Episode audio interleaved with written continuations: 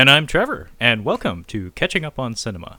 If you aren't familiar with the program, Catching Up on Cinema is a film analysis podcast wherein we introduce each other to films, expand our cinematic horizons, and, in essence, catch up on our cinema. Uh, so it is the month of February 2021, which means it is Sports Movie Month. Um, essentially, what we're going to be doing from week to week is uh, taking a look at sports drama films. Uh, so every week we'll be taking a look at a different kind of sport and a different film. And uh, Kyle had the first pick here. And uh, Kyle, what would that film be? Uh, the film is Vision Quest from 1985. Uh, one of, and maybe the first of a handful of wrestling movies. Uh, has Matthew Modine, Linda, F- how do you say her name? Fiorentino. Fiorentino uh, Ronny Cox for about five seconds, uh, Forest Whitaker for about five seconds, the guy from The Thing uh, as the coach. um, but yeah, this is one that I uh, I watched in high school. I've only seen this a couple of times, and it was in high school. Uh, wrestled in high school, so it just kind of made its way around the team. Like we all watched it, and we all agreed that uh, Loudon Swain is, is probably one of the most uncomfortable characters to interact with a human woman. Uh, it gets very awkward in this movie.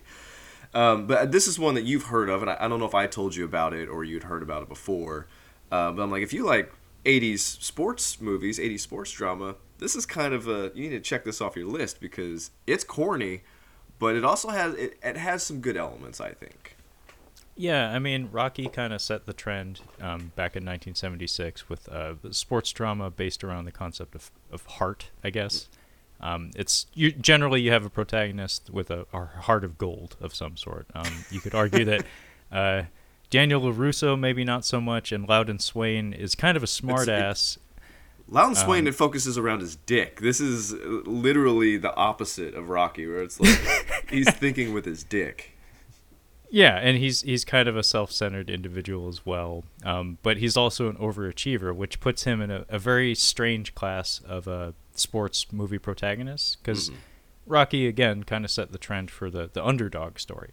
Mm-hmm. Karate Kid follows the exact same template and is in fact directed by the exact same guy. Um, whereas Loudon Swain, um, from literally minute one, we're shown that he is a he's a wrestling machine and not only that, uh, he hits the books pretty regularly, and he's not he's not dense. Like he's a very well-rounded individual, um, except when it comes to dealing with the opposite sex. um, he's well, kind of clueless. Wrestling is an interesting sport for a sports drama because boxing is about the individual, you know, like I guess like the underdog, but you don't you don't fight for a team. You fight for yourself. And then a team sport like basketball, you have a role within that that bigger team and you have to depend on other people at certain times. Wrestling is a team sport where you are responsible for your end completely and you can't rely on anybody else. So it makes sense that you would have a character who's an overachiever in this kind of scenario because you kind of have to be. Yeah, um, it, in that way, it's kind of fascinating because wrestling on paper seems ripe for, for good drama, like good film drama. And yet, like you had said, there aren't that many wrestling films out there. Not any of like significance anyway. Like they do come they do come about every once in a while. I think like John Cena did one of them a few years ago. I think he just played a coach in it or something. Uh, uh, there've been a sprinkling of wrestling movies, especially in recent days and stuff, especially with a lot of wrestling kind of serving as a little bit of a pipeline for MMA these days. Yeah. Um, but uh, in terms of like sheer number of sports dramas being produced, uh, wrestling is, is there's very few and far between. I mean, there's probably more about distance running than there are wrestling. Well, I think that uh, if you get the right person to write the film and direct the film, you can actually come out with a really good wrestling uh, wrestling film because there is drama behind it. Uh, like wrestling for varsity spots, cutting weight is a huge thing.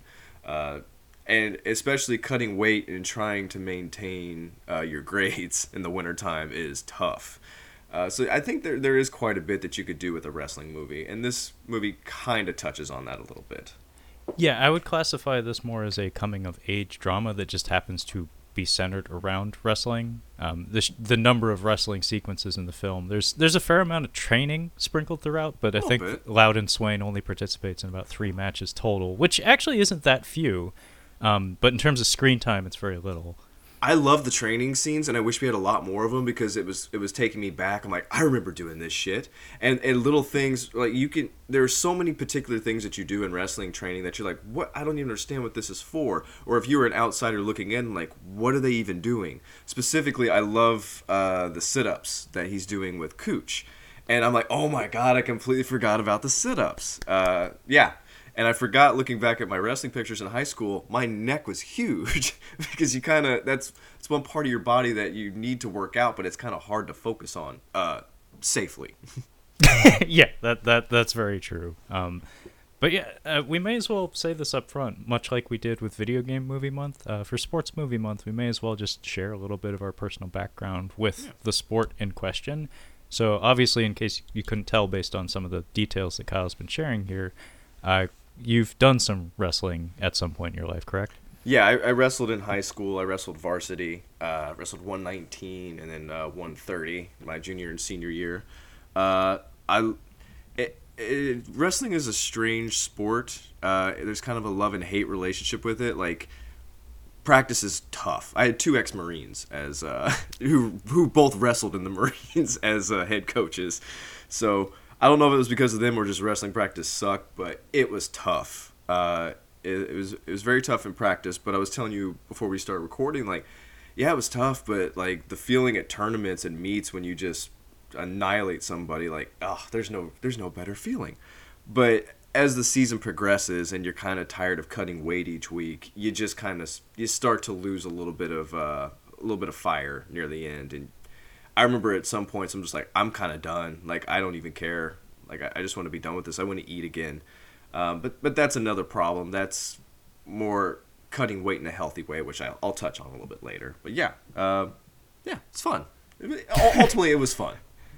Yeah, it sounds like. I mean, it was kind of interesting to to listen to you talk before we started recording and see you kind of like wax nostalgic for a different time in your life. And there is something to be said for not just training. Like you and I, we both keep in shape. You especially. Um, but like you like you said before we started recording, like that extra push to like to get to the next level of physicality is not there because you just don't have the motivation. But um, motivation can come in the form of a another person that is going to you know potentially harm you and or hum- humiliate you in front of a crowd yeah um, so like having that very distinct goal um, and then measuring up to it is you know that that's what life is about. Um, honestly, it's a it's about identifying challenges or goals for yourself and actually you know taking a swing at them. Can I tell you something funny that I did? Actually, it was a couple of months ago. I was uh, going for a run one day, and I was just kind of hitting a wall, and I had to finish up with like a couple of sprints and for some reason my, my friend's like you gotta make weight. And i started sprinting. I'm like shit i gotta i gotta make weight. I don't know. It was a weird little push that i had and it actually it came from wrestling. It was complete it was a it was a fiction that i made up but it was just like it was funny. That's what my brain went to. I can't i can't actually put the reference together in my head. I've got brain fog going right now but i i think it was it wasn't The Simpsons, or maybe it was, but it involved a paddle being reintroduced to a school. Mm-hmm. Um, and there's a moment where someone slaps the paddle again. Oh, it was King of the Hill. um, it was King of the Hill. And, I think uh, I know. Pe- I think I know that episode. and and it, it just brings to mind this reference where Peggy is having trouble at school because she can't manage the students they're rebelling against her. So she brings a paddle and she's hanging out with the adults, the the former high school students, like her husband and his friends. And she slaps the paddle against the surface, and we just get this shot of all of their rear ends like stiffening like reflexively. Actually, I think I've actually seen that one. That sounds familiar. Yeah. Oh, it, it was great, but like just makes me think of like you gotta make weight. And it's like your body just knows what to yeah. do, like without thinking. It's like, well, I guess I got to do some wind sprints. Yep. But um, for me, um, obviously, uh, Kyle is very well versed in the world of wrestling, and uh, I am not at all. Um, I, of course, have seen a couple of wrestling matches here and there. Um, I I'm very interested in combat sports in general. Um, wrestling, not so much. Um, but if you if you follow the news in those other categories, it kind of bleeds over a little bit sometimes. Um, but yeah, even in terms of like the rule set, this movie actually served as like a proper introduction for me, and it's kind of interesting because I think it speaks to the quality of the filmmaking that none of it, none of it is spelled out to you at all.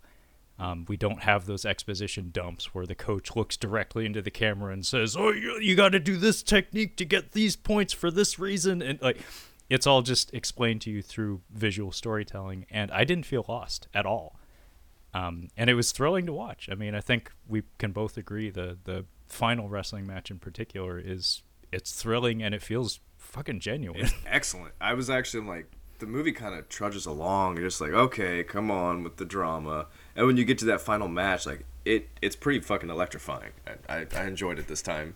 Uh, I was like, fucking get him, dude! get out of this shit. I'm like, I'm wrestling dad over here, like fucking penalty. What the hell? you can't do that. Like, Sir, we're gonna have to ask you to leave. Like, fuck Oh, you. man. That's bullshit. R- wrestling parents aren't like baseball parents. It's a little different, but occasionally you get some trashy people in there, like kick his ass, son. Like, Oh yeah, no. no, I, I seen I seen some uh, duck hunting hats um, at a couple of uh, at a couple of wrestling meets I've been to, and actually this is a a weird anecdote. It's not especially meaningful or insightful, but I just felt like sharing it. Um, I actually went to uh, it was like a literally mixed martial arts event because so it was like kickboxing, Brazilian jiu-jitsu, wrestling, everything in between. Um, and again, a lot of duck hunting hats in that crowd. but um, oh, fun fact: uh, Demetrius Johnson uh, served as a corner person for one of the contestants, um, aka Mighty Mouse, like one of the best UFC fighters of all time. Uh, he's no That longer with that organization, but um, he's I think he was uh, bantamweight, but at the time when I was there, like he was he was a name. Like that was a big fucking deal. But anyway, I just remember watching uh, a couple of wrestling matches with very young children, and having a thought to myself like, "Wow, people are really cut from really like massively different cloth." Um, Yeah. because I didn't have that in me. Like I had no desire to roughhouse in that fashion, but it seems so natural to these kids um, and you know with their support system cheering them on and whatnot obviously they came from an environment where that was encouraged. But it kind of reminded me that it's like you know actually when when people use that phrase boys will be boys i think i think it's about like 80-20 in terms of like little boys that roughhouse like that and ones that don't. So i'm like oh man. Like i guess i was i, I wasn't one of those kids apparently. What's interesting is uh, wrestling was my like kind of uh, gateway into watching MMA, which I don't really watch MMA anymore. I'm not paying for that shit. Uh, I'm not paying for that, Dana. Um, but it's interesting. I'll I'll watch matches now, like just highlights and stuff like that, and I can tell who the wrestlers are and who who haven't. Like I remember, what was it? When McGregor fought uh, uh, Diaz the first time. And Diaz is like, "Oh fuck, you're a wrestler now, huh?" it's really funny. I'm like, um, and then I paid attention to that. I'm like, "Oh yeah, he's yeah. Uh, McGregor's not a he's not a grappler. He's not a wrestler." No, but he gets gassed and he needs to find a way out of sticky Yeah. situations. Probably not a good idea to do that though with a guy who's very at home on the mat. once once you're there, anyway. Don't go to the ground with the Diaz. That's a yeah, bad how, idea. how how you get there is one thing, but do you want to stay there? Probably you want to be on top if you're on, if you're on- the ground with Diaz. But I used to like uh, Matt Hughes back in the day. He had a Yeah. running gag of uh, like people always asking for him to knock people out, and he was like, "Sorry, like that's not what I do. I just wrestle." But wrestling's really fascinating because, um, like you said, you can tell the people that do it. Um, and it was actually really cool watching uh, Foxcatcher and uh, seeing Channing Tatum and uh, Mark Ruffalo embody that. Like they have a gait, like they have a way of carrying themselves. And one thing that's unique to wrestlers, um, especially in like the mixed martial arts or like boxing world, um, is that this was told to me by a guy who used to wrestle back in the day. Um, I guess it's very common for them to put their like their plant leg or their stronger leg anyway forward, um, which is unusual for like a, a striking sport or a striking martial art of some sort. Um, and you see that sometimes with with wrestlers. I actually don't. I noticed that I lead with my left. Uh, left leg was always my leading leg. Oh, wow. I don't know why. It doesn't feel right with the right. It just doesn't feel like that doesn't. Yeah. Well, because maybe maybe uh, maybe your right or your left is like your utility leg rather rather than your strength leg or something. Yeah, not entirely sure. Yeah. Ugh. Well, anyway, uh, Yeah. we should probably talk about the movie. Uh, So Yeah. this is Vision Quest from 1985, directed by Harold Becker, uh, who has I want to say kind of a spotty record to be honest as a director. Like he's been working um, not well though. like the nine the 90s and the early 2000s in particular were not kind to him. Um, he has a movie called Taps that uh, just based on the cast I can tell you was probably a big deal when it came out, although I haven't seen it. So it has George C. Scott, Timothy Hutton, who was a big deal back in the day, not so much anymore. He transitioned to TV. Ronny Cox, of course. Um, must be his lucky charm, much like uh, Michael Caine and Christopher Nolan or something. And Tom Cruise, a very young Tom Cruise and Sean Penn.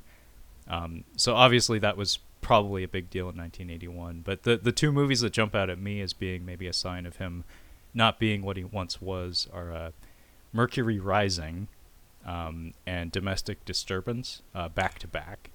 Um, Mercury Rising was, of course, a pretty f- pretty flat and vanilla Bruce Willis thriller um, that uh, kind of set back our understanding of autism like many many decades. um, the Predator didn't help. Yeah, and uh, oh fuck the Predator. Yeah, fuck that. Ooh, that was rough. Like Shane Black, we, we love you for some reasons, and that's not one of them. but uh, Domestic Disturbance was another one that um, it's like a John Travolta and Vince Vaughn yeah. thriller that it ends with a da- it ends with a dad fight in a garage that's kind of fun, but other than that, it's meh. I remember Vince Vaughn being kind of menacing in there. I thought that was he was pretty. He decent. has one excellent scene when he's playing catch with the kid. Mm-hmm. Yeah, that was it, super uncomfortable and really well done. But the rest of the movie is just kind of like, oh, what are we doing here? Um, he did Malice, which is an Alec Baldwin, uh, Bill Pullman film with uh, Nicole Kidman as well. Um, I've seen it, but I was very, very young. But I remember uh, Alec Baldwin having one of those moments as well. Uh, he gets done with surgery and he's talking to one of the other doctors, and he's like, "If you," it's just point blank. It's like, "If you ever tell me that we're about to lose a patient again on the table, I'll kill you." And it feels genuine. Like I think maybe he's good at maybe just getting that one moment where he can scare the shit out of you with a character because it definitely worked in that. Well, Alec Baldwin's also a very talented actor uh, if you come at him from the right angle. Correct. Correct. Um, uh, but yeah, uh, in terms of cast, like Kyle had said, uh, we have a well-rounded cast of players. Although the movie is squarely centered on Loudon Swain. Yes. I don't know how many times they say that name in this movie. Loudon. It's a fan. It's a fantastic name for sure. I mean, it's yeah. right up there with Johnny Utah or any number of Steven Seagal movie characters. I was gonna say we are stepping into Seagal territory now because this this is a this is like a, a villain or or even a Steven Seagal character name. No, I mean it's right up there with Nico Toscani or Forrest Taft or Casey fucking Ryback. Casey Ryback. Get my pies. He has some of the best names in cinema history, but Loudon Swain is pretty up there, man. That is in terms of uniqueness, that's that's way up there. And it needs to be said, this movie is based on a novel uh, of the same name. Um, and I did like five seconds of research, and I thought it was fascinating because the whole time I was watching the movie, especially uh, when we get to the you know the bits with him dealing with Linda Fiorentino. Um, I started to think about some of the novels I had to read in uh, high school or mm. maybe even middle school. Um, and I want to say this particular subgenre of like coming of age story, like young male coming of age story anyway, uh, was really popular at this time because I looked it up and The Outsiders and Tex both I think were written by S.E. Hinton. Uh, film adaptations of those novels came out like right before this, and then I think we looked it up. Like Karate Kid wasn't too long after this as well, um, although that's a much more tame story than this one is. Mm-hmm. Um, this uh, one's very yeah. this one's very adult, and it, it kind of lets you know, like within the first five to ten minutes, that yeah. you know this we're gonna get serious from time to time. Um, you want to let the folks at home know what we're alluding to here? Yeah. Uh, do you want me to give the like give the rundown of what's happening? Like the absolutely go for it. Okay, so Vision Quest is about Loudon Swain. He wrestles at 190. Uh, kind of a kind of a late comer to wrestling, but he just he was just really good. So he's wrestling at 190. He wants to cut down to 168. He wants to leave his mark. He wants to wrestle uh, Shute from another school. Uh, apparently 168 is the toughest weight class in the state or possibly the whole country. Um, but he wants to beat this guy who's been undefeated for like three years. So he embarks on that while a drifter a sexy drifter, uh, uh, stays with he and his father uh, for a couple of weeks while he's cutting weight and training to wrestle this guy, and merry mishaps ensue. well said, Kyle. Um, so it, it, should be mentioned. Uh, this takes place in Spokane, Washington. Yeah, and yeah. that was kind of cute. Like, I hate to say it, uh, I've lived in Seattle my entire life, except for a, a, decent stretch of time where I was in Olympia, so same state. Mm. Um, but I've never actually made the journey to Spokane. I've been to Spokane. Uh, I went to uh, a show there uh, with a buddy of mine. It's like a six-hour drive. Uh, if you're a Washington native and you don't live close to it, you don't you don't really need to go. It, it, it it's fine. Spokane's a fine place. Don't get me wrong, but it's a long drive unless unless you have something like a wedding or something to actually go to do there. You, you're fine. Yeah, some of the natural scenery was was kind of nice to look at. It it had a Seattle vibe to it. Um, I like the bridges with the, the waterfalls and whatnot. Yeah. That was that was cool. I was like, thinking Twin Peaks. Yeah, and and that also takes place in the Pacific Northwest. So, yeah, you know, similar vibes. Yeah.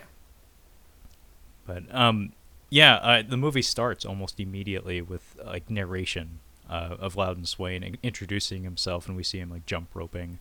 Um, I don't know that we're going to go through this movie beat by no. beat, but um, I think it's interesting that we actually jump right into wrestling like within the first minute of the movie, and then not again for another hour. Um, but yeah, basically he explains that I haven't done shit with my life. I'm 18, um, but I think I'm gonna take my big swing right here and now. Um, and then we get to see him uh, show off his wrestling prowess, and then opening credits, and we get a, a Journey song that plays throughout the entire mm-hmm. fucking film. Yes, um, yeah, I, the management of the licensed music in this film is a little Awful. questionable. We yeah. paid for a Madonna song, two Madonna songs, and a Journey song, and we keep coming back to those three songs. Yeah, it's it's a little sloppy. It's yeah. not on par with like a Rocky three or four. Um, certainly not. But I will say this much: the Journey song is is good. It's uh, only the young, um, yeah. and it does serve it like bookends the film essentially, and it oh, plays it over a lot of. Yeah, it, it's a good song. It's yeah, not it bad. Uh, the Madonna song yeah. It, it's not it's not take my breath away from Top Gun uh, by mm. Berlin, um, no. but it does play over every instance in which him and uh, Linda Fiorentino get cozy with each other. Yeah, um, it's it's a close. little repetitive. Yeah. Uh, um, uh, this was the, right before like Madonna was getting like she was getting some recognition, but this was like right before she like blew up. Like right yeah, this was that. apparently her first film appearance, mm-hmm. um, and she would go on to have many more. Probably most famously Dick Tracy, and, yeah, uh, A League of Their Own. But Dick Tracy's probably the biggest one. I um, liked her in A League of Their Own. Yeah, she was fun. Her and Rosie O'Donnell have a good dynamic. It's a fun movie. It is. My brother actually suggested that. Um, oh man, that would that would actually be a lot of fun. I don't know enough about baseball. I would need uh, I need him uh, yeah, that's that. the thing. He he's the one that knows everything about baseball, and yeah. he does know everything about baseball. I don't know shit about baseball. I don't know anything about baseball. I do like that movie though, but that's the actually that's a funny thing about baseball movies. I don't really care much for baseball as a sport, but I really do enjoy baseball movies for the most part. I'm the exact opposite. I can if I'm at a bar and there's a baseball game on, I can I can convince myself to be into it for a bit. Like I can I can rally. I'm like, all right, let's watch this game. I'm gonna go for the Cubs. But baseball movies, no, no. Uh, pretty much anything Kevin Costner uh, supports or does is uh, yeah a big no for me. Golf, baseball, The Postman, whatever. Sorry. Postmaning is a sport now in Kevin Costner's world. Yes. Um, but I will say, in terms of soundtrack, uh, the big one for me um, was "Lunatic Fringe" by uh, Red Rider. Um, I've always really liked that song, and the use of it in this film is kind of like expert level shit. Um, it plays over sequences where he's training alone. Oh, okay. Um, yeah. I think two. I think two times sprinkled throughout the early goings in the film, but then the uh, the synthesizer doesn't really hit until he kicks open the door to go face Shute mm. at the end. Um, and I was like, oh, that's how you use that fucking song, man. like, I, I appreciated that. Um, but yeah, in terms of like classic '80s sports drama uh, soundtracks, it's it's serviceable, but it's mismanaged. Yeah. Is all. The songs are good; they're just not used to the best of their ability. Yeah, I guess we could talk about like he he's gonna cut down from 190 to 178, which uh, is his buddy Cooch. His buddy Cooch wrestles 178, and apparently uh, each week they have uh, wrestle offs for a varsity spot. Which, in, in my experience, it's only at the beginning of the season. You don't do it every week. I feel like that'd be a bit silly uh, to be doing it every week. But you know, I don't know how teams all do it. But yeah, he's gonna he, he beats his buddy Cooch for the 178 spot. Um, cutting from 190 to 168. I mean, he's already a string bean. Like it's gonna be pretty tough, Loudon. Um, and they do actually have a like when he weighs in. There's a certain point where he actually does look like he got skinnier uh, in the film, but it's only the one shot. Uh, but yeah, he uh, he beats Cooch for the win, and uh, Loudon uh, Loudon runs to school with the Journey song going on in the background. Uh, he runs back and forth to school, and he's wearing this sauna suit, which our coaches would not let us wear. He they were pretty much like, don't wear the sauna suits. I think there might have been a stigma around it at the time. Um, maybe some kid had uh, gone too hard and he was wearing the sauna suit, so like, oh, he was just going too hard. So maybe our coaches were just like, the principal the administration might associate that with us pushing you guys too hard. So don't wear that. But he's definitely got the sauna suit. Now this is pretty common for I'm guessing jockeys and boxers as well.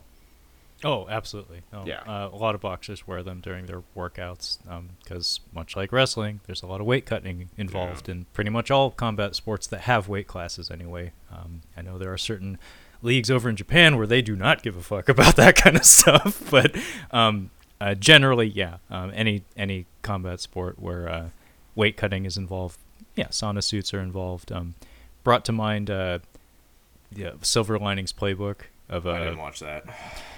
it's fine.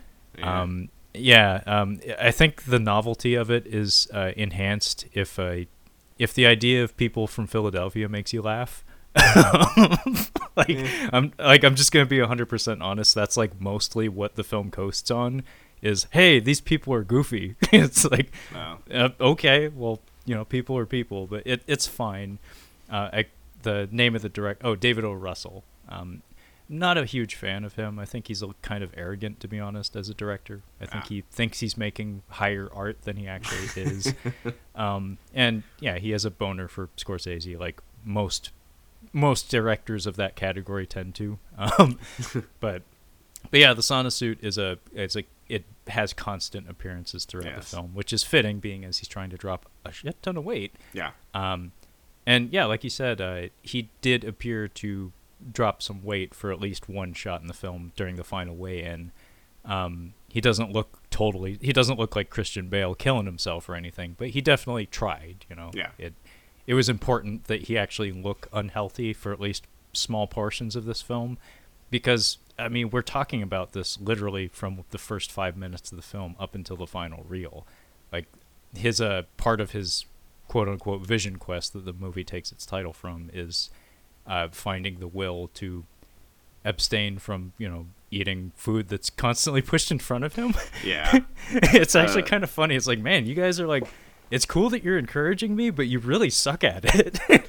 Yeah, it's really shitty. Uh, I know from cutting weight, it's like, don't offer me food. I remember I inhaled a plate of meatballs that my mom had just left out. She made like a huge portion of meatballs, and maybe it, it might have been my my stepdad that made them, but they just kind of left them out, and like I hadn't eaten in like a day and a half, and I could just smell them. Like I can just have one, and then just like something primal kicked in. I couldn't stop eating them. Like I, I tried so hard, but uh, yeah, he works. Uh, he works in a hotel, and he, I guess he's the uh, concierge or like the he, he takes food to people's yeah He's like a bellhop or something. yeah bellhop. Uh, but he works mostly in the kitchen with this uh, dude named Elmo, uh, who I'm pretty sure has done some time. Uh, the character. Yeah, he time looks it. he did a stint in the Navy, and he has been in and out of jail since. Uh, but yeah, he he uh, works in the kitchen, which is super shitty. Um, and he and every time that he goes to work, he has to arm wrestle uh, Elmo, and it's at Elmo's. Elmo wants to do it, not not Loudon. yeah, it, they have kind of an interesting little friendship going where I think it's just a ritual where Elmo knows that he's an athlete, and so he's just kind of like checking him, you know, see like, are you are you taking this shit serious because it we get the sense that Loudon wins pretty much every time. Although there is an episode towards the the end of the film where uh, he he he develops a, uh bad habit of uh, bleeding uh, Yeah. from the nose constantly. it's Well, you- it actually gets uh, very frustrating. And yes, I Well- do know that that is a thing that happens. It's a thing that hap- uh, uh, if you can't stop bleeding, they'll they'll call the match. Like it's an actual it's like an actual problem. And that's what my, one of my critiques of the film is that the way the story is focused on him cutting weight. Like it's just him trying to cut the weight and you would think that the the story would introduce more obstacles for him. But we don't really do that. Like yeah, the food would be one thing. It'd be one thing if he was like constantly being uh, like constantly being around food or something like that. But it doesn't really seem to affect him that much. He's got too strong a will. Um, but the other thing was would be interesting with the blood is if we went more into that. It's like literally you are it could be like a fiction like you are malnourished and your white blood cell count is down or something. So if you um, if you get cut, you're gonna just keep bleeding. Or maybe he's anemic or he has some kind of issue where the doctor's like, you can't cut weight like this because if anything happens, like if you do start bleeding, you're gonna keep bleeding and it's gonna keep you from wrestling in the match. Which I, I feel like would have been an interesting way to go about it, but it was the '80s, so what are you gonna do? Yeah, this movie, it's kind of interesting because I, I did enjoy this movie, um, but I, I kind of spun off on a few different narrative threads as I was watching it unfold, and I you're right. Like I, I was kind of expecting like a major hiccup in his plan to come up at some point. Like it does in the form of um, him getting cozy with with their uh, traveling lady friend, Yeah. um, Linda Fiorentino, um, and he does like have half a slice of pizza or something. Not that big of a deal. Dude, he would have Um, inhaled. He just would have been. he just would have been stuffing his. He would have had six slices of pizza easily. Yeah, but but like again to reference Foxcatcher, there's that sequence where I think Channing Tatum uh, doesn't perform to his own expectations in a wrestling match, and we get to see him in a hotel room just like order all the room service and eat and eat until he explodes essentially. Um, which Yeah. you know, eating disorder paired with you know emotional trauma or something. Yes, I could totally see that happening. And the the weight cutting thing is fascinating to me because um, it's an ongoing problem with these sports, wrestling especially. Like so many of these former athletes develop uh, like eating disorders. They just don't have a good, healthy relationship with with food and stuff. And it's no wonder you see so many like retired boxers just balloon up. Mhm. And oh, part of that, like for football players especially, it comes from being like a high performance engine for su- such a Yeah. sustained chunk of your life, and then thinking you can continue eating the same way after you stop doing all that. Yeah, you don't need to eat a whole fucking turkey before the Super Bowl, dude. Like, like you- you could do that then, but you're not playing anymore. You're retired. You Yeah, need it's like motherfucker, motherfucker. All you're doing is mowing the lawn, and it's a riding mower. well, that, that points out my big one of the biggest issues I had with uh, wrestling when I was in high school was that our coaches, I mean, as good as they were at getting us into shape, they weren't good guides on like for nutrition, and I think that's a huge, huge misstep. Like that's very important, and I hope administrations are taking that seriously now. Like your wrestling coaches need to know need to tell you how to cut weight not just go hard don't eat that's not healthy. You need to cut down the right way. And loudon is not doing it the right way. This is not a healthy way to do this. He i'm sorry he is drinking uh, which i never really noticed before but he's drinking like slim fast or like some kind of uh, some kind of nutritional drink. Yeah, it's like a meal replacement of some sort, which is fine. That's something. that that's fine. Um, but it's not good. Um, but yeah, I was half expecting something like renal failure or something to come up, where like he put, takes it to that limit, and that's the thing that makes managing these sports uh, so difficult, is because you have a bunch of people who are trying to perform at the pinnacle of their abilities, and sometimes that's what it requires is to Well- whittle yourself down to that razor edge. If you're yeah if you're a high school wrestling coach you're trying to coach dudes that are eating around masturbation masturbation installments like it's just those two things it's like all right guys i don't care about the one thing but you gotta stop eating right afterwards you gotta focus here It's like okay. Grip strength, we're all good on. That's fine. Like, that's gotta work on technique though. But yeah, like I, I noticed just fixing my diet. Like uh, when I went home in December, like I finished with classes. You know, I was just like, oh, finally, I'm done. And I'm just like off the wheels eating cookies, and you know, it's the holidays, so mom's making all kinds of stuff. And I got back here, and I'm just like, oh man, I got to fix my diet because I feel like I put on like five pounds. And immediately, I I cut out bread. I've been eating like chicken and rice, and I have a, a like a greens, like a heavy green smoothie every morning. I have so much more energy, and I feel so much better. And I'm like, fuck, if I had known about this in high school, I could have cut weight so much easier. I would have had so much more energy. But nobody told us how to do that. Yeah, and more than likely they didn't know how to tell you that No. because they didn't know themselves. No. Um, but yeah, Loudon is kind of left to his own devices throughout the entire film. Like he's constantly chastised for what he's doing, um, but there is like a little bit of like a, a put up or shut up moment, like a development in the early stages of the film where I don't think he was friends with Cooch um, in the beginning. Um, I think Cooch like latched onto him because he found out about what his ambitions were, and he wanted to he wanted to like hitch his star to that wagon. Because Cooch, we later learn, is not coming from a very happy household, um, and I feel like they weren't friends going into that. It, it just came about as a result of like Cooch wanting to support the person that had greater potential than himself because I don't think Cooch is supposed to be an outstanding wrestler. Um, no, uh, he doesn't seem to be. Uh, he doesn't seem to be a good wrestler. Uh, yeah, it seems like it's a pretty big team. Like we've got a full varsity, full junior varsity, and a few stragglers even.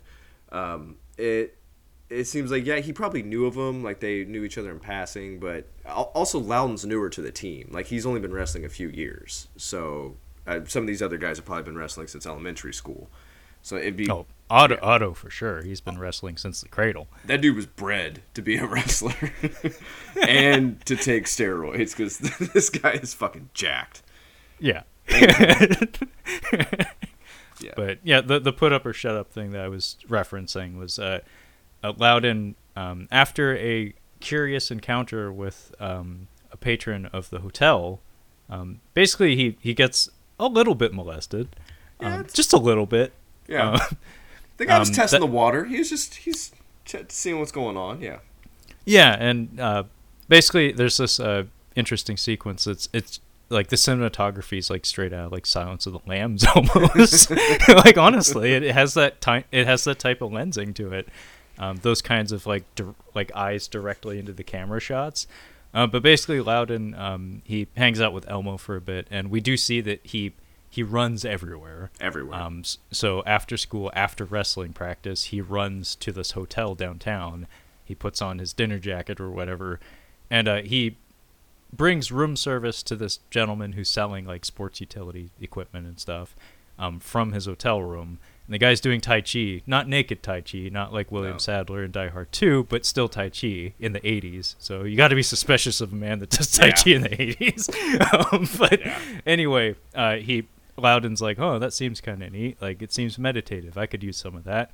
And I like that Loudon has this like quirk of constantly telling everybody like what's on his mind. yeah, And it's it's cute. Like it's it's an it's an affable trait. It's just kind of funny because it he doesn't look 18 years old, but his line deliveries and his demeanor make him seem 13 years old at times. yeah. Um, this would be one of those times. But anyway, the guy offers to teach him Tai Chi, and he, you know, sneaks a little feel. Uh, and uh, Loudon takes off, but the way he takes off is he just kind of like slowly backs out of the room. He handles it really well.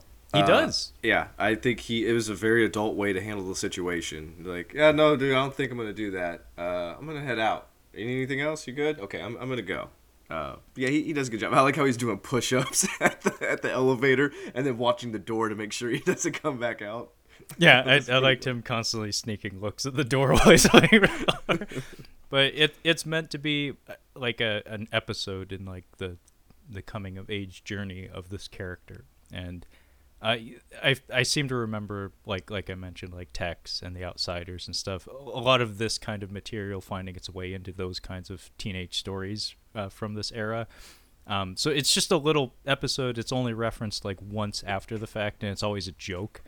Um, but after that is when he tells Cooch about his ambition to drop all the weight and wrestle this legendary Shute character. Um, and then Cooch blabs to everybody, and they even announce it on like the school PA Yeah. that like Loudon Swain's gonna do the thing. It's oh fuck you, Cooch. Well, he told the team that he wants to wrestle at 178, but then the coach pulls him aside and says, "I actually want to get down to 168." He has to drop two weight classes to to wrestle this guy, and that's when they announce it, and that's when the team finds out that he's you know dropping double the weight.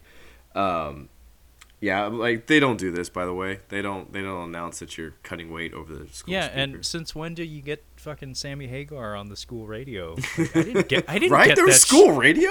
Yeah, I was. I, I mean, we had a radio station built into my high school, which C eighty nine point five. Check it out. It's actually kind, it's still there, and Huh. um, it's EDM. Um, but it was never played like on the PA at school. No. certainly not Sammy fucking Hagar. I get it. Maybe at, at school lunch you could do that. I'm like, okay, I understand that, but nah, we didn't have that. Uh, by the way, if you are a wrestler and your wrestling coach wears a singlet to practice, you need to tell your parents because that is not okay. There is no reason for a coach to be wearing a singlet at practice with Yeah, a that- that polo just underneath. It's a polo underneath. We thought that was the funniest thing. Like, like our coaches just you know would wear like athletic stuff like sweatpants and stuff. They have to show us something. And our, even my parents were like why the hell is that coach wearing a singlet? I'm like i don't know. It's you're not supposed to do that. There's no No, you'd expect him to be like wearing the headgear like off hours, just like have it on all the time. Uh, oh see now the drills that's interesting. So i wanted more drills. I wanted more training in this which I, it would have been a lot more fun if we had like more more training montages and stuff because if you're an outsider looking into a wrestling practice and they're doing stuff it's like what do they even do what does that even do but it makes sense to a wrestler and it, it would kind of make sense if they showed like how that helps in a match uh, but the uh, but the headgear nobody's wearing headgear in practice which is accurate people hardly wear headgear in practice Yeah, I liked some of the drills. Like like I said, this movie does a very good job of just presenting things to you and letting you digest it on your own. Because like the one drill where they're going up and down doing crab walks and then Mhm. walking on their hands the other direction, and then the like the the wind sprints when they're jumping over each other and stuff. Like, and of yeah. course the the the big one was the the sit ups with it's mostly a neck exercise for the guy on the bottom anyway. those were fun we do uh, i think we called it monkey rolls or barrel rolls where you'd have three guys and you'd have two dudes rolling and if you were on the right you jumped over the two dudes rolling then you would roll i don't know it, it was a fun fun drill i don't know what that did but i always liked that one Well, I mean, so much of wrestling is like kinesthetics and whatnot, it, it, body awareness and agility and cardio for fucking days. But a lot of it is just like kn- knowing how you're oriented in relation to the world around you and your opponent and whatnot. And Mm. you can tell from some of the drills that it's meant to work on building those skills.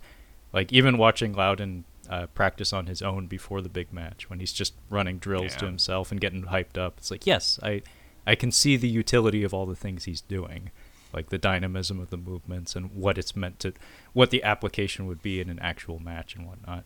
Sprawling's a huge thing. That was a drill that we spent a lot of time on, and it's especially once you get to the college level, you have to be able to keep shot. Like a huge part of college wrestling is just landing a shot, a single leg, double leg, or just any kind of takedown. So sprawling is a huge part of not letting the other person do that. And I'll notice it too if I if I'm watching a UFC match. I'm like, oh, that was a good sprawl. Oh, that was a good sprawl. It's funny. That's one of the things I, I understand the most, I guess, about wrestling from watching mixed martial arts is sprawling because there's there's so many uh, very very talented wrestlers who that's that's literally the only aspect of their wrestling acumen that gets brought into their mixed martial arts career is counter wrestling essentially. Like Chuck Liddell was very famous for that, where he was a Mhm. fantastic like all American wrestler or something, but he never took anyone down ever really. He just prevented other people from doing that to him. That's huge. Yeah, if you're uh, if you're an MMA fighter out there, if you if you if you're practicing and stuff like that, if you learn anything, if you don't learn anything else about wrestling, just learn how to sprawl. Just just spend a good amount of time on that. It'll. No, I mean a lot. it's it's it's good old world logic where if you can control where the battle is fought, you've controlled a decent portion of the fight. Yeah. Um, Uh, this uh, so they're practicing. Uh, we talked about before. Uh, so the team that they're gonna be wrestling against this week in the meet uh, likes to run the double chicken wing. So the coach is like, Uh, I'm gonna show you guys how we got to learn how to counter this move because this team loves to run the double chicken wing. You know how you counter the double chicken wing? Don't get put into a double chicken wing. It's a hard it's a hard move to run. Like it's hard to get both of an opponent's. If you get both of their arms back like that, y- they weren't trying. Like you, it's really hard to get both arms back like that. Very difficult to run. So it's silly that they would be going through the actual counter to this. It's an oddly specific maneuver to be pre- like preparing for, I guess. like It's also not a good one to pin people with. It's not. It, if you run it right, it's still not a great move. To, it's not a good move to use. I'll say it. It's not. Yeah, but around this time is also when we get to see something that I wasn't I wasn't positive when it was going to get revisited. It does, thankfully. Um, that would be what are, is it called the pegboard? Yeah. Uh, uh, we get to see Otto, who, as we mentioned before, Otto Otto's head is about the size of my torso. Otto this- looks like a 35 year old man, and he is a high school wrestler. Yeah. yeah, Otto is the most aggro member of the team. He gets into shoving matches with Loudon, I think at least three or four times over the course of the film. Yeah. Um, and we get to see him running this pegboard, and he's trying to get to the top, and he gets about halfway up, which is difficult for fucking Yeah. sure. And uh, all the while, uh, we have Forest Whitaker, uh, who, as Kyle mentioned up top, is in the movie for about five seconds, unfortunately. Um, but this was early days for his career. I don't even know if uh, Fast Times at Ridgemont High had happened yet. Um, but Otto only gets halfway up, and we do get this revisited later, where Loudon throws a little bit of a tantrum, and he's like, "You know what? Fuck y'all. I'm gonna show you that I can drop all the weight and still kick all sorts of ass." And we get to see him with like uplifting music playing over it. I think the Journey song comes back for the sixth time in the film, probably. um, he does get all the way to the top, and he shows that it's like, you know what, Otto, your head may be as big as my whole fucking body, but I got to the top, and you can only get halfway up. Uh, Fast Times was 1982, which I didn't realize it was that far back. Yeah, and he probably filmed Bloodsport by the time they made this movie because Bloodsport got put on a shelf for a few years. But Yeah, Um, but yeah, Ronny Cox is his dad, and uh, I guess he's going to meet his dad. I don't know if this is after work or just after practice, but I guess he's going to go meet his dad at the the auto repair shop that he works at, and apparently his dad boxed some dude in the nose, and I guess helped Linda Linda Fiorentino with something. I didn't even catch what was happening here. I just knew she was being introduced into the film. Yeah, there, there's apparently a dispute over uh, the sale of a vehicle to Linda Fiorentino. Like she dumped all of her money into trying to buy a car or something, and it, I think it was like a lemon or something. And uh, Ronny Cox objected to that, even though he's an employee of the car lot. Yeah. And uh, we sh- Loudon shows up after all this has transpired, and uh, we see a guy with a busted nose and Ronny Cox wrapping his hand.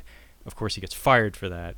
And uh, this is where we get introduced to um, Linda Fiorentino's character, Clara, I believe. Carla. Um, Carla. Um, if you don't know who Linda Fiorentino is, um, Men in Men in Black, Black. and, and yeah, that's that's the big one. Dogma. Um, Dogma is the other one. uh, I'd never seen her this young before. Uh, Mhm. Men in Black was probably the earliest movie in her filmography I'd seen her in, yeah. and uh, she got the big hair. That's for fucking sure. she has a little bit of a, I don't know, Elaine Benes on like on a night on the town kind of looked her. Yeah. um, but yeah, Loud, Loudon ends up taking her to a like a diner on the advice of his uh, father, and uh, long story short, uh, Loudon finds a way to convince his dad uh, to bring her into their home, being as uh, she has no place else to go, much like Chris Farley in Wayne's World too. Her story doesn't make any sense to me. So she's a drifter from New York and she's headed to L.A., but she's in Spokane. And like, yeah, what? c- like what direction are you going, lady? I think you need to study a map because you know it's south of Spokane. Uh, but yeah, uh, Ronny Cox comes in to meet him, and he orders this breakfast. I'm like, God damn it! I wish he would have said cornflakes. like, can I just get a bowl of cornflakes, please? Be back in time for cornflakes. This was when Ronny that Cox was a nice guy, Kyle. movie. Uh, yeah. like this was before RoboCop. This was when Ronny Cox was a nice old man. Yeah, and this is where I mean, uh, Loudon's back, hanging out with Elmo. Uh, you could tell that uh, Loudon is like, like, it's just like laser beam focused on uh, Carla. Like, yeah, there's well, no hiding. I mean, did you see the shirt she's wearing? yeah, it's a little cold out. I'll just say that much. it's Spokane. It's it's Pacific Northwest. It's a little overcast. But this is where we had an opportunity for this. I, I think what was frustrating about this movie for me was like there were so many opportunities to make it better, and it wasn't. It wasn't difficult. Like it was pretty obvious. You just didn't do it. Uh, this is where he instead of running home, he gets a ride with Cooch. Who Cooch just is like after practice. I think is just riding his motorcycle around until his dad's passed out, so he can go to sleep. Because there's several times Cooch just like, "Hey, I'm on a motorcycle out here. Do you want to ride?" And he gives him a ride back. I'm like, dude, now you're slacking on cutting weight. You were on a regimen. Now you're screwing up. Yeah, um, I like like we had mentioned earlier. I was expecting that to be more of an issue where there would be a conflict between his interest in Carla and his wrestling dreams. And I mean that makes sense. Like that Yeah. that's really basic storytelling where it's like, oh, he has two things he desires in this moment and he can't have both. Like that's really easy conflict in your storytelling, but we don't really go there. Uh, it gets touched on very, very briefly, like incredibly briefly, um, but it doesn't really amount to anything. And yeah, I was expecting that, where he would get so enamored with her that he would start slacking or something, and he'd be happy with her or something.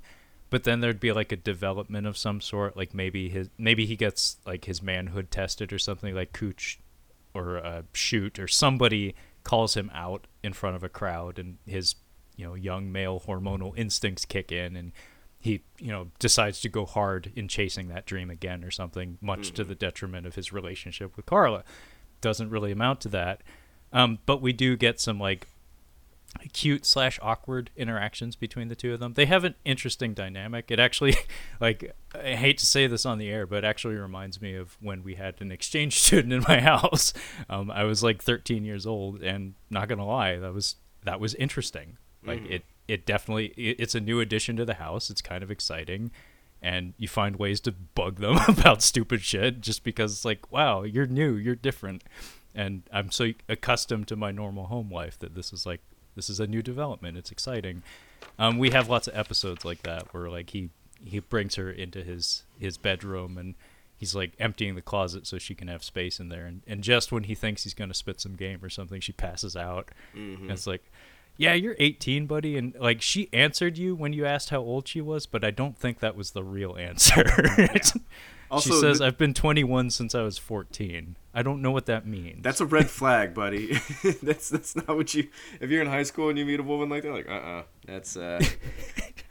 she is older than you, dude. Way older. You need to go she something more your she's age. probably not 21. I'll just say that much. um, yeah, but like she comes like this is uh, one scene where Cooch comes over, like he's like, go for a beer, or a cup of coffee or something, and he comes in, and she comes into the kitchen in just a shirt, just like No pants. no pants on. I'm like. First No of all, you're a guest in this house. Two, you know this kid has got a boner for you. Maybe, maybe don't like tease him like this. It's kind of, kind of messed up.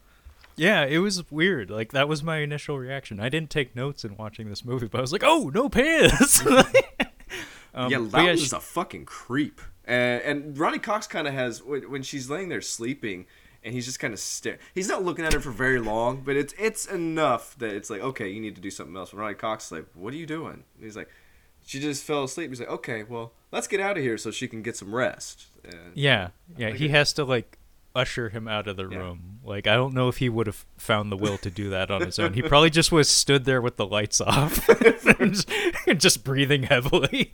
like I don't think he would touch her, but he'd just be like, eh. yeah. Eh. Speaking of no like- one's looking, yeah. He's got sweatpants on, so it's just. yeah. Do you know where the weight room is? You know what the weight room is? I'll check it out. Ah, I love that line. But um, yeah. Uh, so Cooch and and uh, Loudon they have like an exchange in the kitchen, and I this was actually curious to me because I actually don't know what like the drinking age was in Washington State in the '80s. But Loudon is very comfortable going to bars, and Cooch is also very comfortable asking for beers. Um, but then again, I'm one of those 20% of the young boys who didn't wrestle as a child. so, like, maybe I was too much of a goody goody to think that, you know, much drinking was going on. The it's still a vars it's still a sport, dude. You still have your your varsity guys drinking, smoking pot and stuff like that. It's still big. Also, yeah, I don't know what the drinking age is. I think maybe when they first changed the drinking age, it was still kind of like not that enforced in, until like a little bit later. So they might have changed it uh like several years before this, but they didn't really give a shit. I mean, Mr. Tanneran, uh, one of his mentors, um, he he meets him in a bar, and they they sit down, and I think Tanneran a- offers to buy him a drink. Yeah. Uh, so clearly, nobody gives a shit about drinking age in this town. Um, but I did like the the scene where um, Carla like makes them eggs, and we Yeah. we do get a little bit of a hint of maybe some tension to come that never does, where she's like serving breakfast uh, to the two men, and Loudon's like, "Oh, I, I don't eat much," and like he keeps trying to refuse.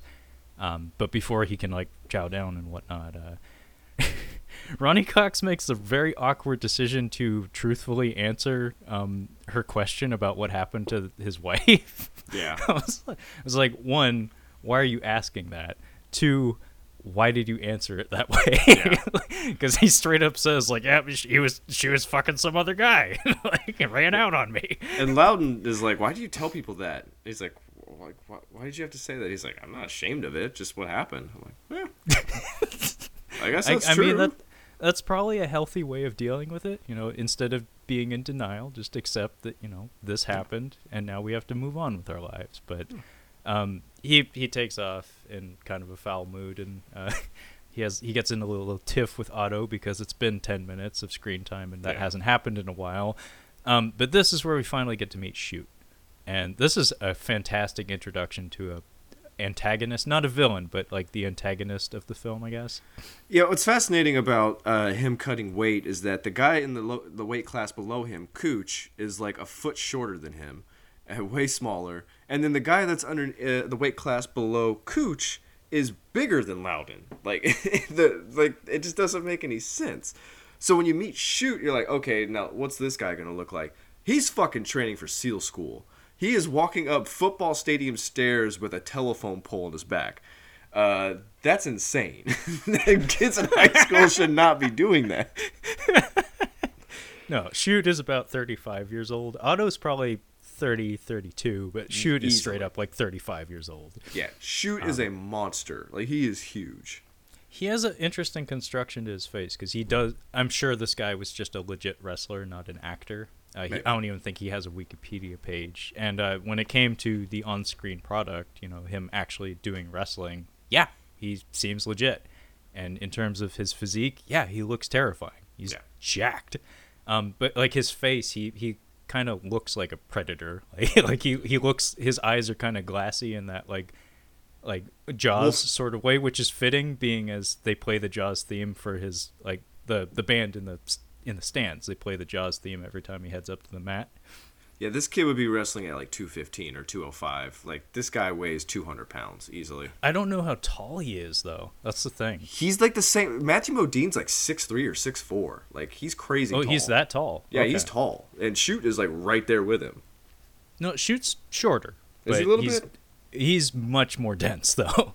like Loudon, Loudon has that like sunken chest kind of look to him.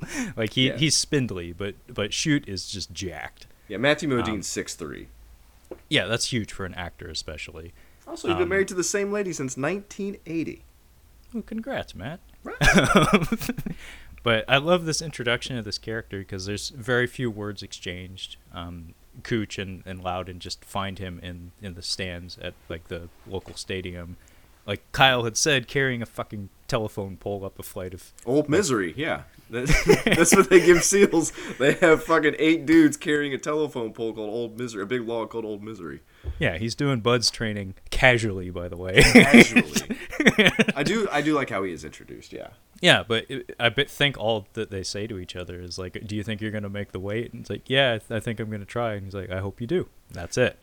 And actually, it actually kind of reminded me of a Kickboxer, um, which would not come out for several years after this. But um, Tong Po, his introduction was really cool in that movie because uh, Van Damme, uh, Van Damme's older brother in the movie is going to be fighting Tong Po, the the Thai kickboxing champion, and uh, he wanders into like the opposing locker room and Tong Po's warming up by kicking a pillar, like a foundational pillar of a stadium, and plaster is falling from the ceiling, and the whole room is kind of like there's like an echo. It's not like a dramatic thump or anything, but basically a man is applying his shin to a concrete pillar and uh, he's winning. and just watching Van Damme's eyes light up and just be like, "Oh fuck!" Like my brother doesn't know what he's getting into. Like just the visual storytelling there was much more than words could express. Uh, Ogre from uh, Revenge of the Nerds. Does he pop up in one of those Van Damme movies? Yeah, uh, I think is it Donald Gibb? Yes, because he was yeah, in an he- ep- he was in an episode of X Files. I'm like, this guy looks really familiar. Uh, this he's playing like a big biker. I'm like, I recognize this guy, and I'm like, is that Ogre? And I'm like, it is Ogre. I'm like, oh, he was in a Van Damme movie. Yeah, uh, he was in Bloodsport. There we go. As uh, Jackson. Okay, USA. but yeah, uh, we need to have you watch Bloodsport at some point. Uh, so around this time, uh, we continue to have more uh, development between Carla and Loudon, Mm-hmm. uh, including him uh, taking a whiff of her underwear, fresh out the dryer.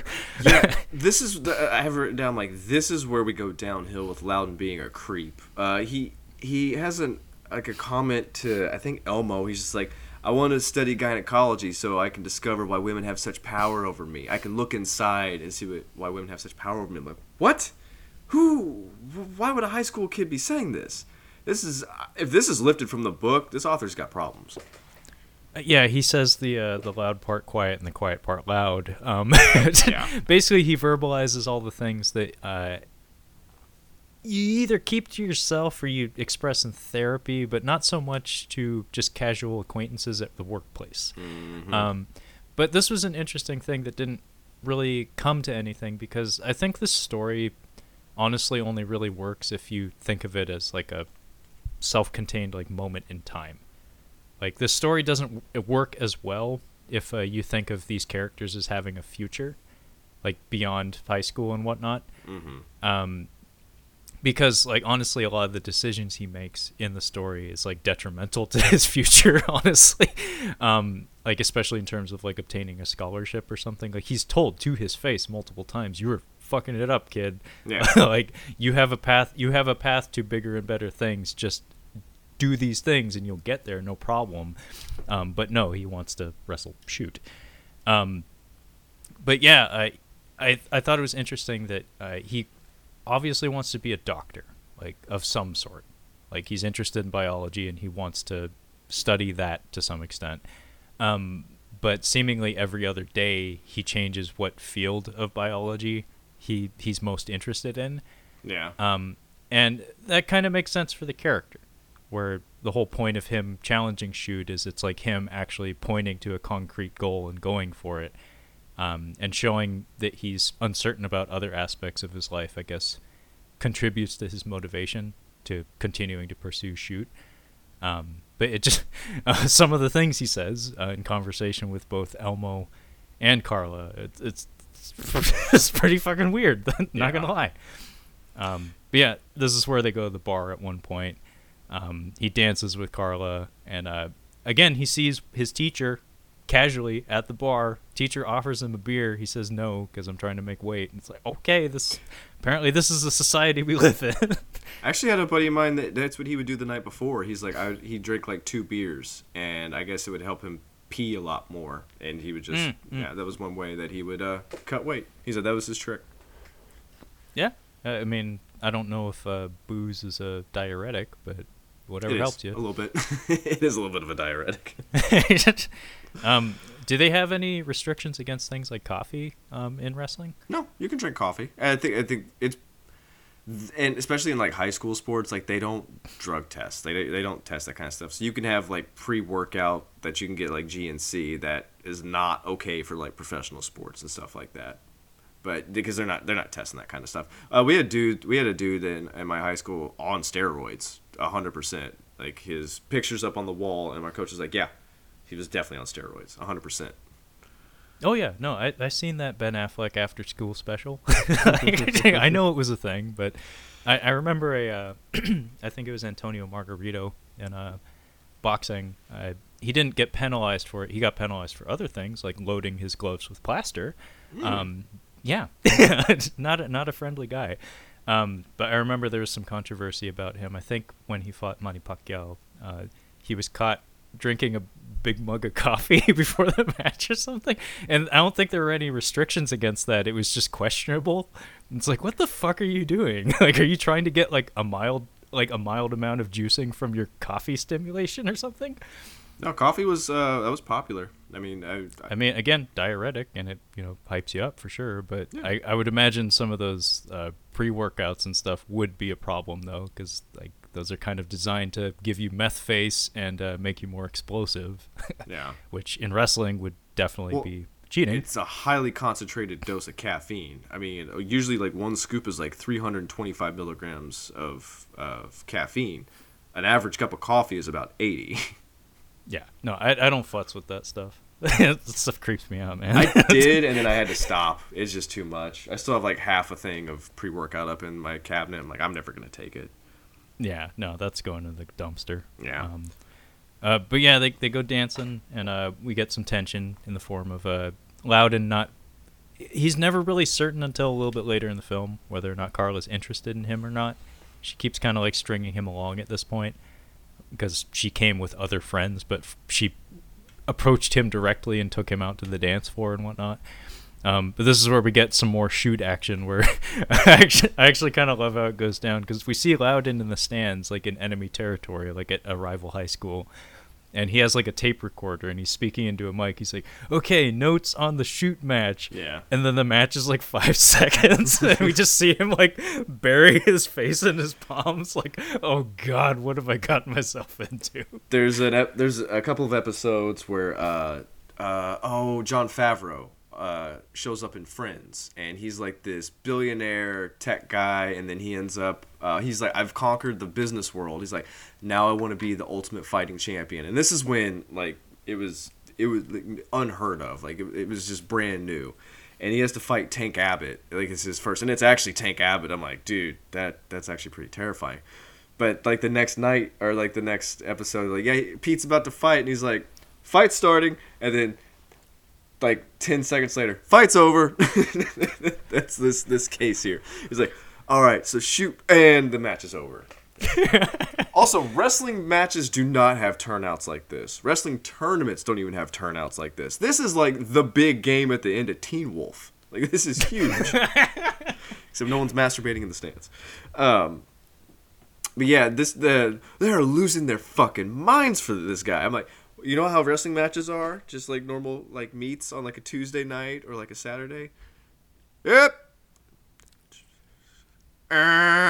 That's all you hear. That in, in wrestling, like there's nobody shouting. It's just it's pretty quiet in a cold gymnasium. Well, I mean, I don't know what like a, a serious wrestling town would be in this country. I would have to imagine like Minnesota or something. or Iowa, Ohio, Pennsylvania, those would be some big like those have big schools, like big colleges. Uh, but yeah, Iowa's really big. yeah, I I know I know we do have like some wrestling talent out here in the Pacific Northwest, but in more recent years, uh, we've become more famous for MMA. Um, like I said, Demetrious Johnson's one of them. Um, but I think probably that comes from maybe a little bit of a wrestling foundation out here or something. But I don't know. Uh, I certainly didn't go to any of those wrestling meets, but but yeah, uh, the people in the stands here are losing their fucking minds. Yes. Um, and like I said, I did really like that. Shute's theme music when he marches out to the mat is the Jaws theme, like played with you know brass trumpets and whatnot. That's pretty fucking cool. like I would I would be super hyped if I was him. Well, they mentioned shark. Don't they mention shark earlier? is like uh, don't or no sharks die. Wait, was that a different movie? Sharks die if they stop moving, like Yeah. they stop swimming. To stop swimming. Is that is that in this? Is that in I don't this? think so. I don't remember that, but I mean, Oh no, that was X Files. I was watching the X Files. the Deep Throat says that to Mulder. I just watched that episode last night. They just overlapped. no, that that's fact, but um, I don't think that was in this movie. But um, around this time is when we get some drama around uh, Loudon's weight control, where um, Daphne Zuniga is in this film, by the way, um, aka Princess Vespa from Spaceballs. Oh yes, yeah. She's funny. she is. I like her. Um, but she has this like crush on him that Mm-hmm. you know what? Yeah, dude, go for that. Yeah, you go for her. She's got a bow in her hair. She's really jazzed about you and your interests. Like she seems she like seems a healthier fun. choice. Linda, yeah. Carla's got a cloud over her, dude. She's got some problems. yeah, Carla's got some miles on her, but but Daphne Zuniga, she's she's perky, she's fun, and more importantly, like I said, she's interested in the things that he is interested in, because they work at the school paper together, and she's like praising him for his writing ability and whatnot. Um, he's often writing science papers, but uh, she runs up behind him because uh, we have this moment where I can't remember the details of the poem, but uh, Mr. Tanner and uh, tells he like recites a poem to the class and asks like, "What does that mean to you?" And it's like nothing gold will stay. it's like Yeah. from what what the outsiders or whatever. But I don't remember what the meaning was supposed to come from it, except for they talk about um, a young person acknowledging that death comes for us all, and that kind of sucks. Um, and she approaches him in the hallway at his locker and says, I, I, you know, Loudon Swain, I think I love you. And then he passes out. Yeah. it's a fun little beat, but uh, the coach takes some calipers to him and is like, "Hey, cut it out, son. You're you're putting your life in danger." I Uh, then he then he does the pegboard thing Yeah. and he's like, "You know Okay. what? I spoke too soon. I Love spoke it. too soon." I actually had this happen to me, not pass out, but uh, I was cutting weight for like a meet, and we had like a before my high school was renovated in the art room. There was like these two rooms. We had like a kiln in one, and then the computers in the other. My buddy and I were back there, and I didn't have much to do in that class, so I was just laying down on the floor for a little bit. And my friend left me there, thinking I was going to get up and leave. I slept through two classes before somebody uh, noticed that I was in there. And I, they're like, "What the hell happened?" I'm like, I, "I don't know. I just laid down for a second. My art teacher's like, "Are you cutting weight right now?" I'm like, "Yeah." She's like, "You need to eat something. Like you, you can't fall asleep like that in, in classes." She was real concerned. Uh, I still read. Well, your your body was your body was probably eating its brain tissue. So. Yeah. Uh, yeah, yeah. Probably. Coach won't let him cut to 168. I'm like, nah, son, you climbed the peg thing. I'm like, all right, Loudon, you got it. yeah, it, it's like five minutes of tension, and then it's like, eh, never mind. You're you're you're good for the team. Go ahead, drop all the weight you want. Loudon gets in trouble for writing a paper about the clitoris. Uh, yeah, it, it's not like in trouble. They just don't publish it. Well, he gets detention. Like they're having to clean up trash because she, he wrote it and she published. She's like, I have my mom read it. I see. I didn't put together that it was detention. I thought they were just doing like community service or something. Nah, that was they were in trouble. but but yeah, he's obsessed with uh, the female body, and he wants to become a gynecologist at this point. This is also when he starts uh, his bleeding habit, where he starts uh, arm wrestling with Elmo, like Mm-hmm. this end of day ritual. And I think it's funny that is Loudon Swain like a little bit of a Gary Stu because he doesn't have a whole lot of flaws. Gary Stu, Uh, yeah, yeah, I see that. Just a little bit, because during this arm wrestling contest, we don't actually see him lose. He just No. starts bleeding, and then they stop. yeah, no, he's invincible. Uh, can I highlight my favorite exchange of dialogue from the film real quick? It, it's in this scene. Uh, it's, "Hey Elmo, what do you know about the clitoris?" And Elmo, his response is, "Well, I don't know what it looks like exactly, but I kind of know where it's at, sort of." it's, it's just so casual. Elmo's a very honest man. What What do you know about the clitoris? I like that uh, Loudon has his like science books on the counter, and he's like, "Is this cooch? that is Yeah. cooch." that is coach. Yeah. Yeah, that's where he gets his nosebleed. Then he sees his teachers out on a date with uh, Carla. Mm, and he's giving Yeah. both the cold shoulders. Yeah, and we get the embarrassing um, rom com trope of we need to get angry at each other for like normally this is like a whole act of a movie, but in this movie it's like ten minutes. Um, basically, he starts avoiding Carla, and then they have a confrontation in the basement Oh, where he spends most of his days. Um, and yeah, this is where he he uh, has his ugliest moment in the film, probably, where he basically, in as many words, says like, "You you fucked my teacher. Why won't you fuck me?" Yeah. It's Uh, just pull that right out of there, dude. Like this Yeah, is that- Yeah, that was uncomfortable. Although she handles it really well, she puts him in his place. Yeah. Like- um, but yeah, it's probably his ugliest like moment in the film where we get to see that he he's not perfect, um, and this is him being very immature and uh, it's made more uncomfortable by, by the fact that, like you said, he is six three. And, Yeah. and, and he is a strapping young lad in a basement with a young woman. Um, but like I said, she she handles it pretty well. She like smacks him in the face and puts him up against the wall. I guess he forgot all of his wrestling just then, thankfully. Um, and then he starts bleeding. it's Yeah. like man, and that kind of draws an end to it. But around this time is also when we get to see Cooch's Oh, home situation. Yes. We get we get to see the fellow that plays his dad, and I'm gonna have to look up this guy's name. Mr. Kuchera is played by played by uh, James Gammon. This Um, is- I know this guy from Major League. Um, Ah. He plays the the manager of the team, I believe. See, this is common. I've noticed in uh, sports movies. Uh, the Big Green has it. Uh, Friday Night Lights. Uh, the movie Fighter is centered around this, where you have a shitbag family member who is a drug addict or a drunk, and that's a. I guess maybe that's a.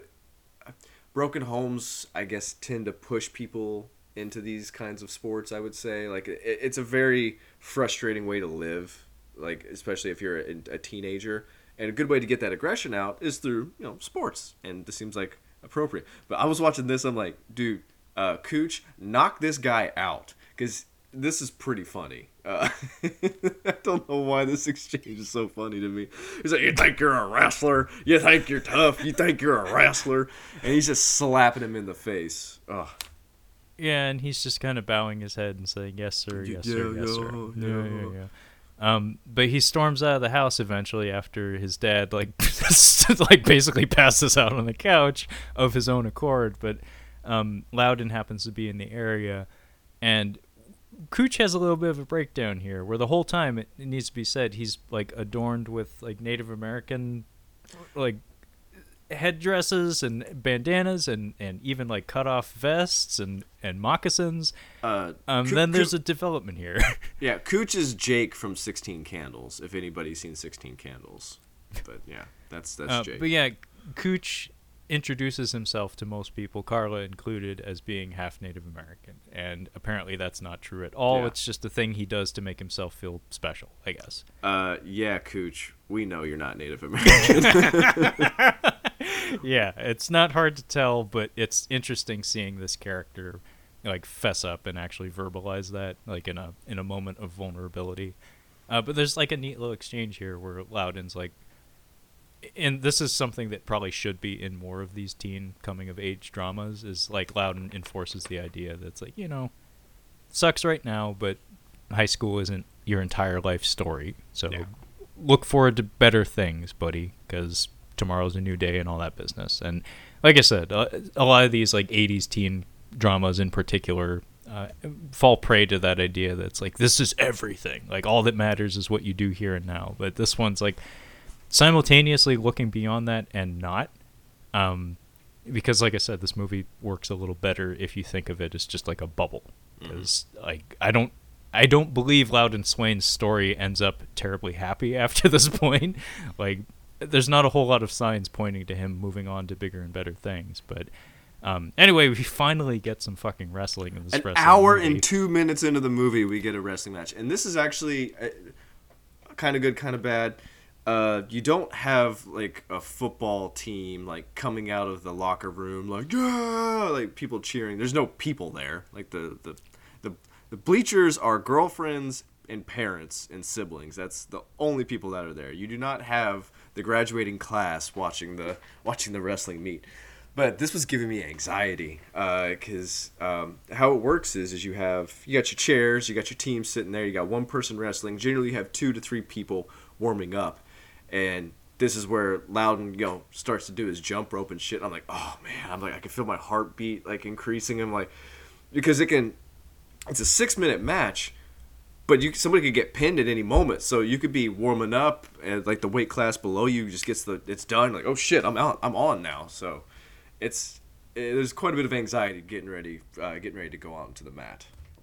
Yeah, I like seeing them in the locker room beforehand. Like they they wisely like dialed back the soundtrack, so there's like no music playing over those scenes of people just warming up in the locker room. And I don't know, it, it has a nice sense of tension to it where it's like you everybody has a task to perform and right now is the time when all of those negative thoughts kind of like bubble to the surface and you have to like push all that aside and like get the timing just right so you can actually perform because yeah, that would suck to get get called up before you're ready, like like your Mentally, your mind's yeah. not there yet. Um, but yeah, uh, Loudon finally gets a match here, and uh, was this at 178, I believe? Yes, this is 178. Yeah, so he has this match, and it seems like he's doing fairly well. Like he's actually winning this match. Um, it it is back and forth, but he is winning for the most part. I did like um, it's fitting for his character to say "nice hair" before they start, before they face off, because it needs to be said. Matthew Modine, like he's kind of a smart aleck type character. He has this like perpetual grin on his face, and because he's so tall and like lanky, he has like an aloofness to him that it's very fitting for this kind of character. And I, you and I were both talking before we started recording that it, I can see why they picked him to be Joker in Full Yeah. Metal Jacket. Like it, it works. It really does work, and it works here too. Um, but I just like that exchange. Nice hair, and the guy, I couldn't tell if he was being genuine or not. Yeah. because he has that way about him where it's like, are you it, are you making fun of him, or were you just saying that because you thought his hair looked nice? um, but then they rip into each other, and uh, unfortunately, the match gets called. Um, like he he loses by default um, because he has a nosebleed that just won't stop, um, as we saw earlier in the film. Um, and of course, he's fucking pissed. Uh, the whole team is pissed. Otto especially, because I mean, Otto can't help himself. He's he's got to throw down with somebody, even if it's not his turn. Um, and all signs point to maybe the meet as a whole not going so hot for the whole team. Um, but we get another exchange with Shute here, where uh, they have a confrontation in the bathroom, which that's not a place I want to have a confrontation with anyone, let alone somebody who wants to tear my head off. Yeah. Um, but basically, Shute says like you can't hack it, like you're a bleeder, you're you're not gonna make the weight, and you're not gonna you're not gonna be able to wrestle me. Um, it needs to be said too. Carla's get up here, like she's like from a different time period. She looks like a flapper or something. it's like I was getting a little bit of like Adrian from Rocky vibes, like Rocky One vibes. But yeah, she's got this like flapper hat and like she's dressed up like it looks like she's from the 1930s or 1940s or something. There was this kid that I wrestled every year, and he was usually one of my first matches of the year. And he beat me my first year, and then I beat him twice the second year, and then I beat him again that third year. I think what you could have done with this story was have like have Shute be like a guy who's just been like leading the weight class for years, and like the year before, Loudon wrestled him, and he just like just embarrassed him, just completely humiliated him. And then you have and then like maybe this year Shute's gone down a weight class so now loudon's like well now i want to go down a weight class just so i can avenge that loss i think that would have made a much more fun a much more fun story I agree. Actually, that that small change would have would have made things a lot more interesting, and it would have made more sense. It, it just you know he has a personal vendetta against this person. He feels like he has to he has to get that run back. You know, um, even at the cost of his own health or something. Um, it would be cool to have Shute actually have more character and have more history with his character. Um, but that's not the movie we got, unfortunately. I think, we could, I think we could actually make a wrestling. I think we could write a wrestling movie. I think we could do it.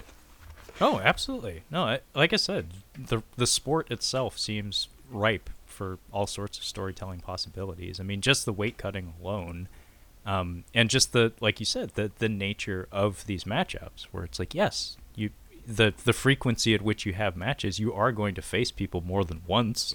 Like if you remain at a certain weight or a district. Um, and yeah, that makes sense instead of like building up to this this grand challenge that's feels so incredibly far off by the time we start the film. Like, it, like this movie is fairly long. It's like hour fifty basically. Yeah. Um, could have used some trimming to be honest. Um, but yeah, I, I think wrestling serves as a really good foundation for storytelling. But um, this is where we get a, a little episode where Carla gives him a smooch at this diner after he lost by default. yeah. and I like that he shuts up and he's just like, okay, I'm, I'm just gonna take that and be happy with it. Well, doesn't she kind of give him like a like a kiss on the cheek, and he tries to get like a, a mouth on it? Like, just- oh, that's uh that's after he passes out at school. Um, she uh, she shows up after he passes out at Oh, I school love it. and uh like confronts him in the hallway to like check to see if he's okay. And this is also where she refers to him as uh, stepbrother, and he's like, "No, no, like that's not what I want to hear." But um, when she says bye to him, uh, she goes in for a peck on the cheek, and he just kind of like tries to turn his head into her, and It's it doesn't Mark, quite work. Mark Wahlberg and the other guys when he meets Alan's wife. he tries to give her like a hug goodbye and he tries to go in for the kiss. She's just like, oh, no. And they, they don't even address it. It just kind of happens. Uh, but yeah, they start to warm up to each other here. They have like a fun little moment in the grocery store together where uh, he causes a mess in the grocery aisles. That's not cool, Loudon. Somebody that's has to clean that up. Um, but they go on a road trip together. Yeah, I Um, didn't understand what this was all about. I guess they go to get his grandpa or something. Uh, The, the so old Ronnie- guy from Ro- Home Alone, yeah, uh, the shovel Old Man man Marley. from- Yeah, Yeah. Uh, Shovel Man has he has like a terrific old man face. Like he's a very handsome old man with that kind of beard, you know. he looks like Albert Fish. Albert Fish was an American serial killer. Uh, like he was real. Like if you just kind of read up on him just a little bit, you're like, oh, this guy was an absolute monster. Uh, but it was before press was really big for serial killers, so he kind of just goes under the radar. But if you look him up, this old man looks like him, and this old man would have done an awesome job uh, doing a like a movie about him because this guy is creepy. He he's very charismatic though. Like in this and Home Alone, like when he does get to speak, he has a he has a pleasant speaking voice. He has that like old old timey prospector look to him. he does. Um, but yeah, he lives off in the wilderness, like in a in a shack that it may as well be um, the the cabin from Antichrist. but um, yeah, Ronny Cox apparently can't go out there. Like he said, my dad is uh, sick, and I want to go visit him out in his cabin, but I have job interviews, which opens up a whole new can of worms for the story. Where it's like, hang on. You've been letting this lady live here rent free, and you have been unemployed for Yeah. how many months? Alimony, dude. She cheated Oh. on him. Yeah, that's right. She she fucked around on him. Mm. Alimony, Ron- bruh. Ronny Cox has a plan. uh, but, but anyway, uh, Loudon and Carla they go out. They volunteer to go check on Grandpa um, on his behalf because he has job interviews and stuff. And they go on this road trip in this old beater truck, and uh, uh, things get kind of com- get kind of comfortable slash cozy here. Uh, it gets we- it gets weird. Uh, where she says you'll make you'll wake up with an asshole the size of the Lincoln Tunnel, and I did, he was talking about something, but I'm just like, wait, what? How did that come about? Like, did you just have that in your back pocket? yeah, uh, she had that like in the holster, ready to go, Ready Um, to they- go. basically he says like uh, I I dream of like someday like I I have tea with me because like hopefully someday I can come across somebody pulled over on the side of the road like a rich person and I can give them tea and then they'll share some of their wealth with me and I can live a better life after that and she's like actually like that's going to happen. Yeah. And he's like I, I never would have thought that but thanks for sharing.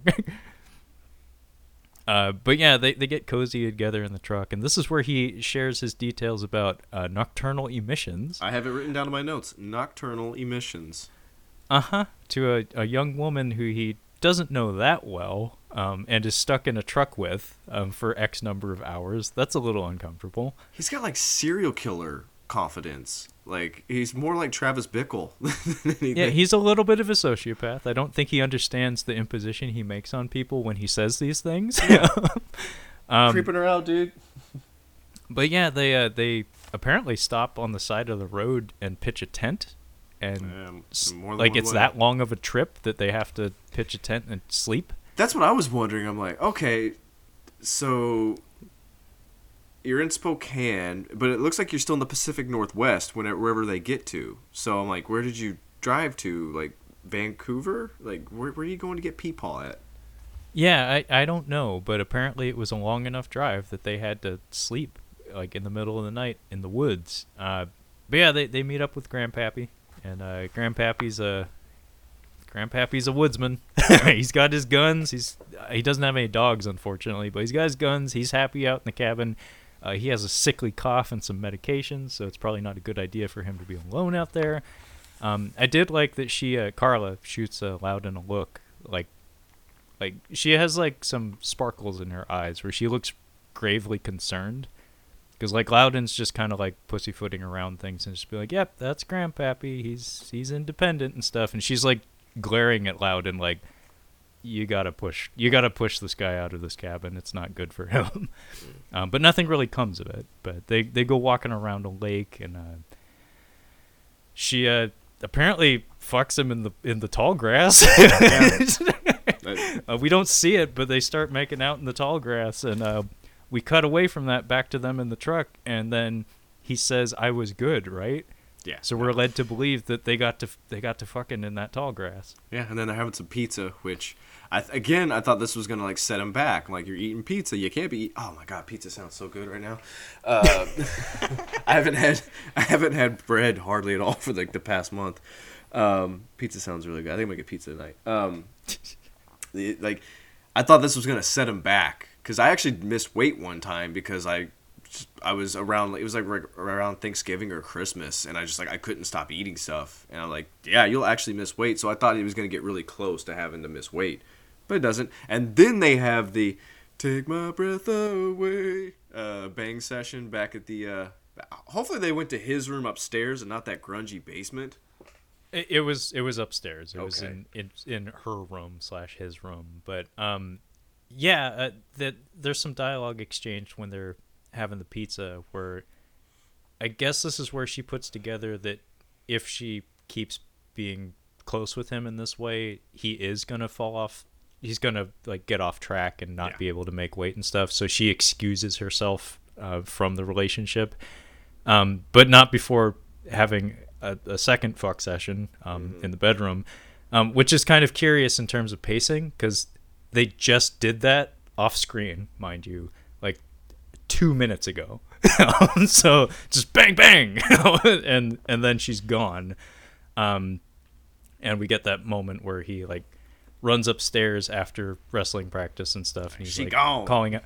Yeah, her her bedroom is cleared out, and by the way, she dressed up that room real nice. Mm-hmm. Um, and she's an artist, by the way, and she uh, at one point draws a picture of him that's terrible. not half bad.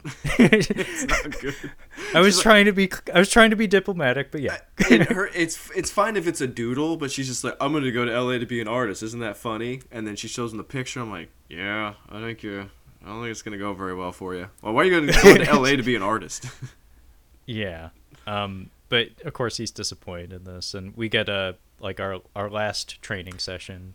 Um, but this- before that, it's kind of neat. He kind of like clears the air with everybody around him, Mm-hmm. and this was kind of neat by the time we get to the finale of the movie because like like Kyle had said, that it is a little unrealistic that the stands are as packed as they are throughout this movie.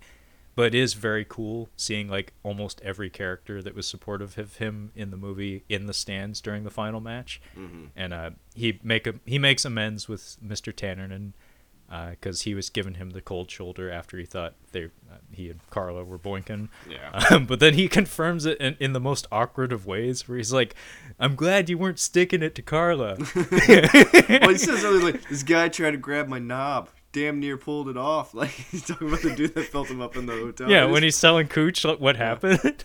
thanks for not fucking my girl, bro. Yeah, yeah, to your teacher. yeah, to your teacher.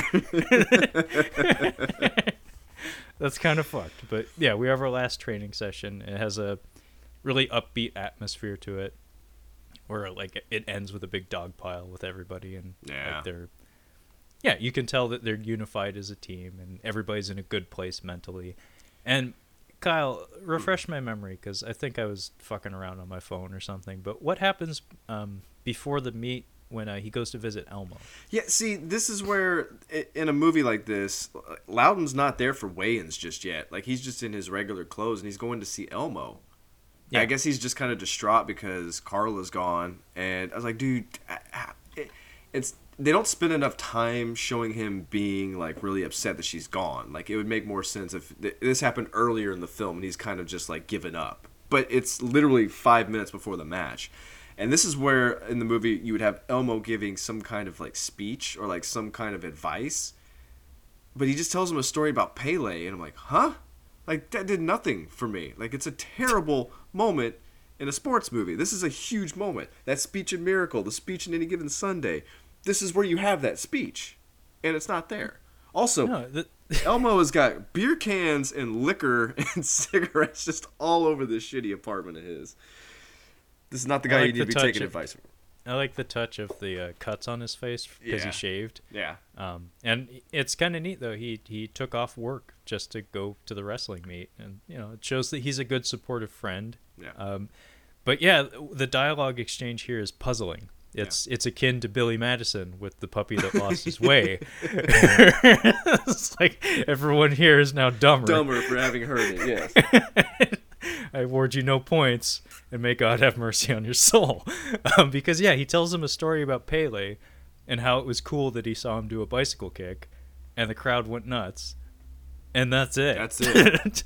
it's barely relevant to anything. Um, but yeah, this is supposed to be like that big moment where what he has to tell him here is like the, it's like the climax of this drama of the movie aside from the match, where it's like something really in- insightful and precise has to be imparted to him at this point. Like some massively important motivating factor has to be expressed here, but it's just nonsense. Nothing, yeah. Pele? Huh? what does that No, have to I do mean- with anything? we we do get it at the end of the match, and I don't know like we'll we'll get into the match in just a second here, but I don't know um, what like timeout what the timeout situation is in wrestling. Um, because I know stamina is such a huge factor in the practice of wrestling, I would imagine calling timeout and things like that is eh, there has to be restrictions against it. I think there Um, might be a time limit on like trying to get bleeding to stop, but There I- has to be because, yeah. like I said, if you're giving people the chance to catch their breath, you're going to get a different outcome. I know you can forfeit a match by not being able to stop bleeding, but I've never seen it personally. But I know it does happen, so I'm not entirely sure. I've seen injury timeouts where it it does take a little bit of time, but it wasn't for bleeding. And like the person just was done, like they couldn't they couldn't go anymore after that. Like they sprained something. Okay, well, I'll I'll have more to say about that in a second. But um, what the coach tells him when he sends him out there for the final stanza of the match is what you would expect to be said here, where it's Yeah. like you know all that you know all that shit you have in your basement. Now is the time to clear it out. Like, but that doesn't come till later. And Elmo, like like I said, everything that Elmo says to him here, it's just like, well, that was a waste of my fucking time. um, but we get the weigh-ins right after this, and Loudon's late, and he very nearly forfeits the match because of that. hmm And basically, like, Shute is in the process of weighing in, and he makes weight, of course. And uh, Loudon shows up at the very last second, and uh, he strips completely naked to make weight, um, which I'm surprised he didn't. I'm surprised he didn't do that to You- begin with. Though. They make you like first thing you do. Okay, so there's one thing. If you know you're a wrestler, if you walk into a locker room and you see three dudes in their underwear standing on their heads, because that's just you can just see that before weigh-ins. So first thing you do is uh, everybody drops down to their underwear and you check how much you weigh on that scale because scales are not the same and each school scales are different. So you need to see where you're at. If you're two, if you're point two over, like you got to go for a little jog or something. So he comes in, you get to weigh in one time. So you if you go in in your clothes, that's how much you weigh. So I don't know why he did that. He needed to go straight in naked. I think that was for drama, but Yeah. yeah. realistically, it's like you know how difficult this has been. Take no chances, just strip and do it. Yeah. Or do like Daniel Cormier and find a towel to grab. Did you hear about that, Kyle? Uh-uh. Uh, there was a controversy with Daniel Cormier making weight one time where um, they were holding up like a towel in front of him to cover his shame, um, and he he put his palms on top of it, and people were theorizing that by pressing his weight down on like a s- stretched, rigid surface, he was taking some of his weight off of the scale or something. no, all, but I do love the detail. Uh, Loudon exhales when he goes onto the scale. Yes, yes. Yeah. Yeah. Yeah, that was cool. It's a cool sequence. Like, and it, it's very tense because the entire movie has been building up to To this. this and- moment.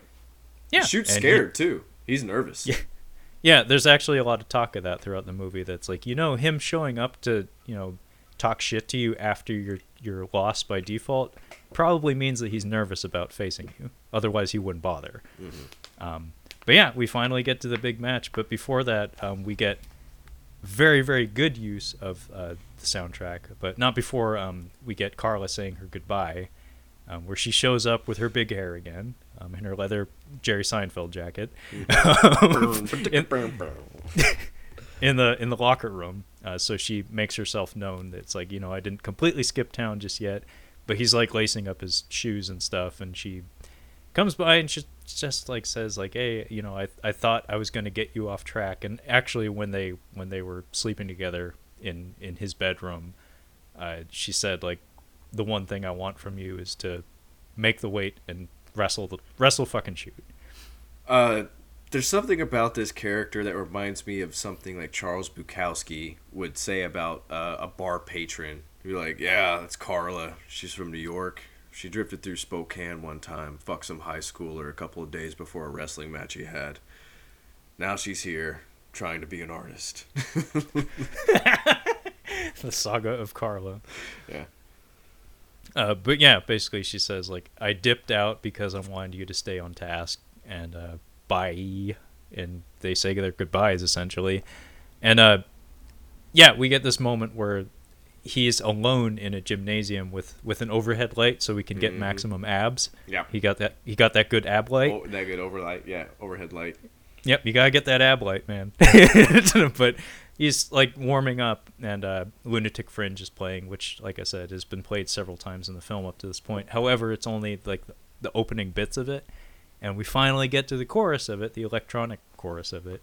Um, and they time it so he kicks open the door to the next gymnasium, Mhm. uh, which is you know filled with a roaring crowd and stuff. And the the PA calls out "Loudon Swain," uh, in time with the chorus of the song. It's a really cool '80s moment. Um, and this movie doesn't have a whole lot of those, so I was like, Mm-mm. I was ready for it, and thankfully they delivered. Um, which brings us to the big match. hmm Yeah, and uh, like we said, it, it's it's a doozy. It's actually really well executed in a movie that doesn't have a whole lot of wrestling in it. No, it's it's a. I really enjoyed it. I f- it felt real. Um, I do love the the the first two quarters. There's a little bit of uh, Shute does some like things that would get him penalized. I think he does get penalized for something. Uh, he does a pretty does. hard a pretty hard throw, which they'll you can get disqualified for a really hard throw like that.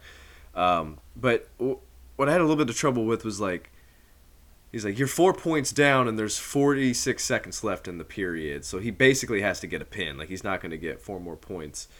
Um, but this fucking mat smack, I felt this mat smack. Like, there's that's the best feeling in the world is when you are, like, you are about to, you're like so tired, and you're like, oh my god, I don't know if I can do this, and you just got him in the in the like you've got him in the pin. You've got their like they're just right there, and you're holding it for a few seconds, and like, come on, come on, call it, and you just hear the the smack, and like, ah, finally, and it's done. It's just it's a great feeling, and I felt it for him this time, like watching. it. Well, technique aside, I think the real winner of the match was Matthew Modine's pointed chin because he's like digging it into Shute's shoulder. like, Dude, that's that's that's something you That- do. And I mean, if you've seen the shape of his skull, that's pointy, man. That that'll cut through the muscle. But My a friend Um, of mine yeah. taught, uh, showed me a way to uh, whenever you're tying up, you see them tie up. You can actually get like a good uh, elbow hit into the head. There's there's some dirty stuff that you can do. It, it's very subtle, but yeah, the chin is something that people do also. Yeah, so I had some questions about the rules because, Mhm. like I said, I was learning all of this on the fly, and I, I think I got a decent understanding of it. But there's some subtleties that aren't terribly important, but I'd just like to know for um, personal insight. But um, so I talked to you about this before we started recording. Um, points are accumulated over the course of a match, and a pin draws a halt to a match entirely. Correct? Yeah, pin. Okay, pin so-. So, do your point total your your personal point totals in your match is that is that applied to like a pool for the entire team for your entire team? Yes, So like if you get 15 points and the next guy gets 15, the whole team has 30 at that point? yeah. So is there in by that logic wouldn't there be incentive to not pin people? Like go for more points as opposed to end that match? I don't I don't know how the tally works. Um, I can't, I don't really know how the tally works completely, but you have to go with your strengths. Like some people, once you get to a certain, like one of our guys, like he would go the full six minutes every single time. He'd go the full six minutes. Uh, this just was his style. He was a defensive wrestler, and he would just accumulate points that way. uh, takedowns and let him go, Takedown, let him go. He would just get points like that. Other of us, we were we would try to pin, like we were constantly. That's that's two minutes of trying to pin, two minutes of trying to pin. Uh, so I I think it just goes with your strengths, but when you, I think when you get to a certain point, like when you have a team that's built around the team aspect of wrestling as opposed to the individual, you might have a coach that's like, we're just trying to get points. So it, it's going to change the style. Okay, because what I'm thinking is like if you're trying to win the whole meet, wouldn't it make sense to have your people try to accumulate as many points as possible? Yeah, and that's why you have, so you have a takedown, they'll let them go. Take that's two points. Take down, let them go. That other person gets a point, but you still have two points. Yeah, So- but what if what if you get one point and then a pin, and that's it? That's the whole I can't. I can't remember how. I can't remember how that how the points add up like that. Okay. But Well, um, do. other question was about uh, slams because Mhm. we do get one of those where uh, Shute is penalized for a slam, and uh, this is just me guessing, but what is is a slam when you are no longer in contact with them and they're just airborne? No, Because it's like hip hip hip tosses and takedowns aren't that's part of the rules. Like you can do that, but like what he does is he like takes his leg out from under him and just like drops him on his back. It's more like you want to drop somebody like a bowling ball. Like like you just want to get them down fast. You don't want to extend up, bring them up higher. Like there was that there was an MMA fighter that did one of the best suplexes I've ever seen. But he brings this dude up and like jumps off the ground and slams him down, which I guess was fine. 'cause It was the MMA with the in the boxing ring, not the MMA. Bob, the that would be Bob Sapp probably, and I think it was one of the Nogueira brothers. He he literally jackknife power bombed him. Yeah. He did a, a wrestling move, Yeah. not a not a wrestling move. wrestling move. Yeah. So it's all in. It, it, same with like football. Like before, you could decimate, just completely light up a quarterback and hit him like anybody else. Now you can still hit and tackle a quarterback, but you have to be you have to do it gingerly. You can't just be. you have to wrap him and Yeah. like actually do an educated tackle as opposed to just like barrel like barrel charge him straight in the chest. Yeah, there, there's a certain amount of effort that you're allowed to give in a throw, and it's however much is necessary to get them down, not above and beyond. See, I think that's really fascinating about combat sports. So much of it is subjective. But Like, it changes- Personally, I kind of like that. But it changes from style. They're wrestling folk style, which is different than freestyle. Freestyle, it's it's different. You can throw, and there's a lot more throwing in freestyle. It's it's a little bit different. Okay, that's an important distinction because I actually didn't know uh, which style of wrestling this is. So folk style. Um, but yeah, the progression of the match is pretty neat. Like it's it's mostly evenly matched for the most part, um, and both guys get points for escapes and takedowns. It's it's fucking thrilling, and it needs to be said. Tangerine Dream did the score for this movie, and I know you're a fan of theirs, Kyle. Um, they're not present throughout most of the movie, uh, except for during the wrestling sequences where it turns into like action synth music, and it's it's a decent piece of music. Like it, it's it's thrilling. It feels of its time, um, and the photography here is is solid. Like part of what makes it so thrilling is that you can you can clearly see both actors' faces. And like I said, Shute, I don't think is an actor. I think Matthew Modine more than likely did some wrestling at some point in his life because he's acquitting himself pretty well here. Yeah, I, I was paying attention to that. There was a Saved by the Bell where AC Slater does a wrestling match. I'm like, AC Slater does not know how to wrestle. That was the goofiest thing I've ever seen. I was paying attention to Matthew Modine. I'm like, oh yeah, he's actually doing a good job of trying to get out, like uh, get out from under. I'm like, yeah, I think that he actually probably did wrestle, or at least did some training for a while.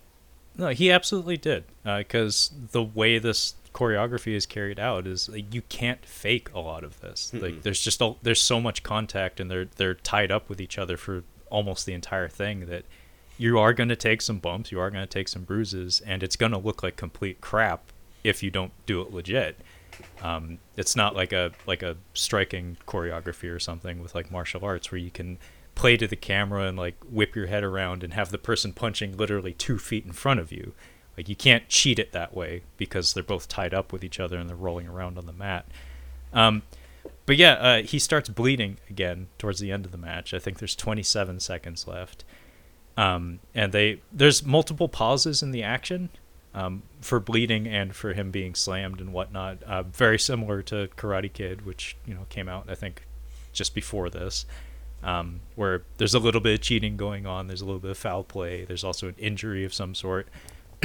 um, and that's why I was asking about like timeouts and what the what the restrictions are on those because um, because of the nosebleed, Loud they're separated, Loudon and Shute, and Loudon is sent over to his corner uh, to have his coach like try to put a wet towel on his nose and stuff. But while he's over there, the coach can be giving him advice, Mm-hmm. and you know he's providing counsel, and he's also getting a breather, um, which is why I was like, there has to be rules against that because you much like boxing or something like there have been instances where people spit out their mouthpiece so they can have an excuse to get a breather uh, so they can return to their corner and like they have to wash it off and like put it back in their mouth and in between all that they can be whispering in their ear like hey get the fucking side on him like There's so little time in wrestling matches. It's six minutes broken up into two minutes. So you, if you are gassed after the first two minutes, then you weren't in shape in the first place. Like you, you should be, be able to go the whole six minutes. I mean, you might be gassed at the end of the six, but you should be able to go. You should be in pretty good shape. Um, if anything, the mat the the match would have been disqualified because of uh, Shute's throw, because uh, if he was penalized for that, and you've also got a guy writhing in pain because of it, that's going to be a disqualification. But I don't know. Oh What yeah, the he, he could have he could have flopped that. He could have played it up and been like, "Oh, I can't continue. Win by default." You know. Yeah, that would have been a shitty. But that's not how you want to win. That's not how you want to well, do it. I mean, that would be the worst ending to this particular story. yeah. Loudon Swain, legendary wrestler, wins by default. um, but the reason why I've been in- interrogating you about the rules of wrestling is because I, I had this idea for Loudon Swain's like the finale of his journey, and like there's a lot of instances where Otto, in particular, and the other members of the wrestling team are critical of Loudon for maybe being like a, a glory hog of some sort, Mhm. like like like we had said um, before we started recording, you were you were running through a whole list of problems with how he went about dropping this weight, Yeah. um, because the the varsity system for placement and whatnot, you were explaining to me that by by taking other people's spots, he's essentially breaking the lineup. Typically, if you if you're going up a weight class, you're probably going to get beat because you're in that weight class for a reason. But he's dropping two weight classes down, so if he's varsity at 190 and he's knocking the varsity spot out of 168, well now or 178, well now you don't have your varsity spot for 190. You have somebody who's JV, which they might still be able to win, they might not. And that's even if you have somebody there. Or he's going to have to bump up a weight class, in which case he's probably going to get beat. And then you have him going down again, which you have your 178 back, but now you've knocked your 168 out, and you still have that 190 spot. So yeah, it's kind of shitty what he's doing because he's knocking another varsity person out of their spot. Yeah, what I what I considered being a possible outcome for this movie being was there's a lot of talk of uh, Loudon trying to get into college, and it sounds like the only way he can do that um, in his current situation is through a wrestling scholarship. And at one point, he even has a meeting off screen, by the way, uh, with some coaches from WSU. yeah, and uh, it's explained both by the coach and by you know other characters in the periphery that uh, if he just stays the course, if he just you know rocks it this season at 190, he'll probably get a scholarship to the WSU, and he can you know go on his merry way to potentially becoming a gynecologist, I guess. Jeez, yeah. Yeah, but anyway, the the point I'm trying to drive at here is that because of all the the noise of all of his teammates like objecting to his his methods and because of breaking up the team and stuff, I was thinking maybe a resolution to the story would involve him maybe putting the team in higher regard as opposed to his own personal ambition Yeah. um, because there's no assurance that beating this Shute guy will get him the scholarship that he's been gunning for and has been you know ruminating on throughout the entire movie. Um, whereas maybe being a team player or something and carrying the the team to bigger and better things or something.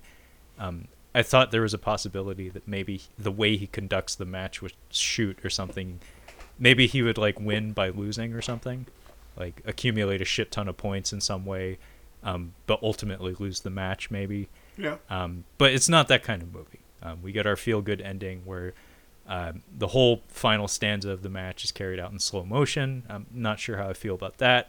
Uh, being as I was able to figure out what was happening in normal at normal speed. Like I didn't need slow motion to tell me what was happening. Um, but yeah, basically he gets uh, Shute in some sort of.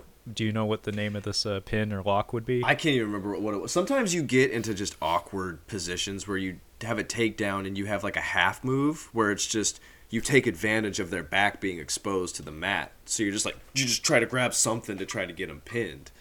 So I think that was kind of the situation here. I think he was maybe close to a headlock or I'm not entirely sure what the throw is. I'd have to, to go back and see it. Um, the important thing is is that he wins. Yeah, the important thing is he wins by pin. Uh, there's a little bit of awkward editing here where he just appears on his feet. Uh, we don't get that grand shot of him like springing up from the mat. Like Mhm. I know you haven't seen it, but Rocky Three has one of the uh, the most painful looking celebration jumps I've ever seen in a movie.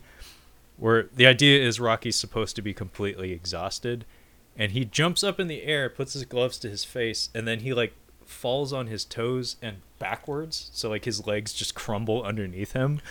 Um, I was expecting something like that, but no, he just pops up on his feet with his hand raised. There's a famous shot of Michael Jordan winning his first conference title. It's either conference or NBA championship. I think it was a conference final.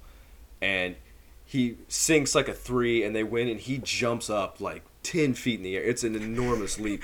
And he says, Get the fuck out of here. I guess everybody had been talking shit about the Bulls, and it was it's an awesome moment. Like, that's one of the greatest. Like last seconds of a, of a game is this that shot is that of him.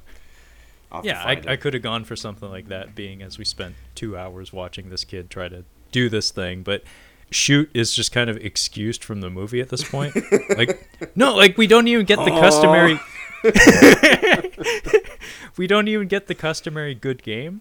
Like that's that's a thing in in these kinds of sports movies. Is like more often than not, the bad guy comes around and is not a complete dick after he loses. Like Karate Kid has uh, Billy Zabka like handing Daniel Russo the the trophy and like saying you're all right, Russo, and it's hinted that you know any problems that they had are are done with now. I don't I can't speak for Cobra Kai. I haven't been watching that show, but what I'm saying is there's there's usually a ritual that plays out in these kinds of movies where the villain is revealed to just be a person, not like a, a villain out to get you. Uh, but yeah, Shute's not in another shot of this movie. He just disappears. He's gone, yeah. He's on the bus. He's out of town. but um, yeah, uh, it's basically a, a mega happy ending, and we get a freeze frame because 80s, and uh, we close the way we began with a narration. And I I had another one of those puppy that lost his way moments where everything he's saying here is like. I don't think that means anything. No. it's like you keep using that word. I do not think it means what you believe it does. This is how you end sports movies in the 80s. Freeze frame on the last shot of the hero conquering the villain. That's it. Karate Kid has one of the best endings. It's just it's just the kick lands, the whole crowd rush rushes him, Mr. Miyagi smiles, credits. Yeah. That's that's all you need. The story's over. Doesn't need to go any further than that. Um, but this one tries to mean something at the end. I'm guessing this dialogue is taken directly from the book or something. Um, but yeah, I don't know what the future holds for Loudon Swain uh, at this point. Like, I don't know if he got those scholarships. Um, I don't know if he ever hooked up with Daphne Zuniga. Um, I don't know if his fucking dad ever got another job. Yeah. I don't know if Kuch ended up murdering his dad in his sleep. Yeah, I could see a Vision Quest 2 happening. Uh, except it's uh, the downhill. Everybody did not do so well after high school. Kuch is going to end up in prison. Yeah. Oh yeah, Kuch is he's on he's on the express route. But yeah, um, hope you enjoyed this one. Uh, it's kind I of fun. did. It kind of fun to revisit for me. no, this is a fun one. Like I said, it's more of a coming of age drama than a sports movie. But when we do get to the sports, it's good. Yeah. Um, And, uh, I could I could have done with more of more of an emphasis on the wrestling, but that's just personal preference. Um, it is a solid coming of age drama um, with a young man kind of uh, get trying to get too friendly with a older woman, and Mhm. uh, it's it's certainly awkward at times, but uh, it's it's it's not a bad film. I I feel like it deserves to be lumped in with a lot of those classic 1980s sports dramas. Well, I'm hoping uh, somebody with a wrestling background who's a director uh, takes notice of it and is like, "Oh, I could do a good wrestling movie." Like it can be done. It can definitely be shot. Uh, I think it, it, can happen. Yeah, no, and it sounds like uh, I mean, wrestling's always going to attract athletes to it. Like part of part of the advantage that wrestling has over some other contact sports like like boxing and stuff like that is that it is embedded in school systems. Mm-hmm. Um, and as far as I understand, like internationally, um, wrestling is a way to make a living. Um, not so much in the states; it's mm. more just amateur stuff and Olympic programs. But it's a grappling is a it's like a, it's like cabbage, man. Every everybody has grappling and everybody has cabbage. Yeah. Uh, so that's that's that's something that like if you have that skill set, um, there is an avenue for you to actually profit from it. You just have to be really fucking good and be willing to hop on a plane. Because um, I I know grappling competitions exist all over the planet, um, but like I said, not so much here. Uh, however, it seems like uh, maybe with all the CTE talk going around with like like combat sports and stuff, uh, maybe we will see some growth in wrestling. Yeah. Because you know you get cauliflower ear and whatnot, but generally, as far as I know, you don't get serious head trauma and no. stuff from wrestling. Uh, so maybe you know parents and and school systems and athletic programs will start to favor pushing kids towards that rather than football. Um, it's still because that that's been a problem these days. It's still entertaining. If I if if there's like college championships or like college matches on TV, and I'm just like like scrolling through, or if I'm like just somewhere where it's playing, I'll watch it for a little bit. I'm like, oh shit, let's see what's happening in this match, just just to kind of watch, because uh, it's entertaining. I feel like it's more entertaining to watch than uh, jiu- jitsu tournaments, personally. I I would agree, and uh, I guess the Tokyo Olympics, if they if they ever fucking happen, um, I feel bad for the people making the merch for the 2020 Tokyo Olympics because mm. all that shit. It's like the uh, Wonder Woman Doritos, where it's like it, has got to go somewhere. Um, but uh, it's looking like maybe we'll have a 2021 Olympics. Maybe uh, Prime Minister's pushing for it, um, but we'll see. Um, as far as I understand, wrestling is part of the like inter- internationally televised products for the for the upcoming Olympics. Uh, so I, I feel like there is a future for wrestling having some serious growth. Uh, nice. I, f- I think we're in a good spot to see that, and I wouldn't mind that because I, I do think it's fun to watch. Um, I don't regularly watch it, but like you, if it's available to me, I do find myself like captivated by it. Yeah. Um, but yeah, that being said, this was a Vision Quest from 1985, uh, directed by Harold Becker. And uh, if you'd like to catch up on any of our other Catching Up on Cinema content, uh, you can find all of that collected on our website at catchinguponcinema.com. Uh, we also have a couple of social media accounts in the form of an Instagram at Catching Up on Cinema, as well as a Twitter at Catching Cinema. So feel free to reach out to us there. And uh, the podcast is available on pretty much any platform you can imagine, so Google it. Um, but that being said, uh, thank you so much for listening, and we will catch you next time. Yeah.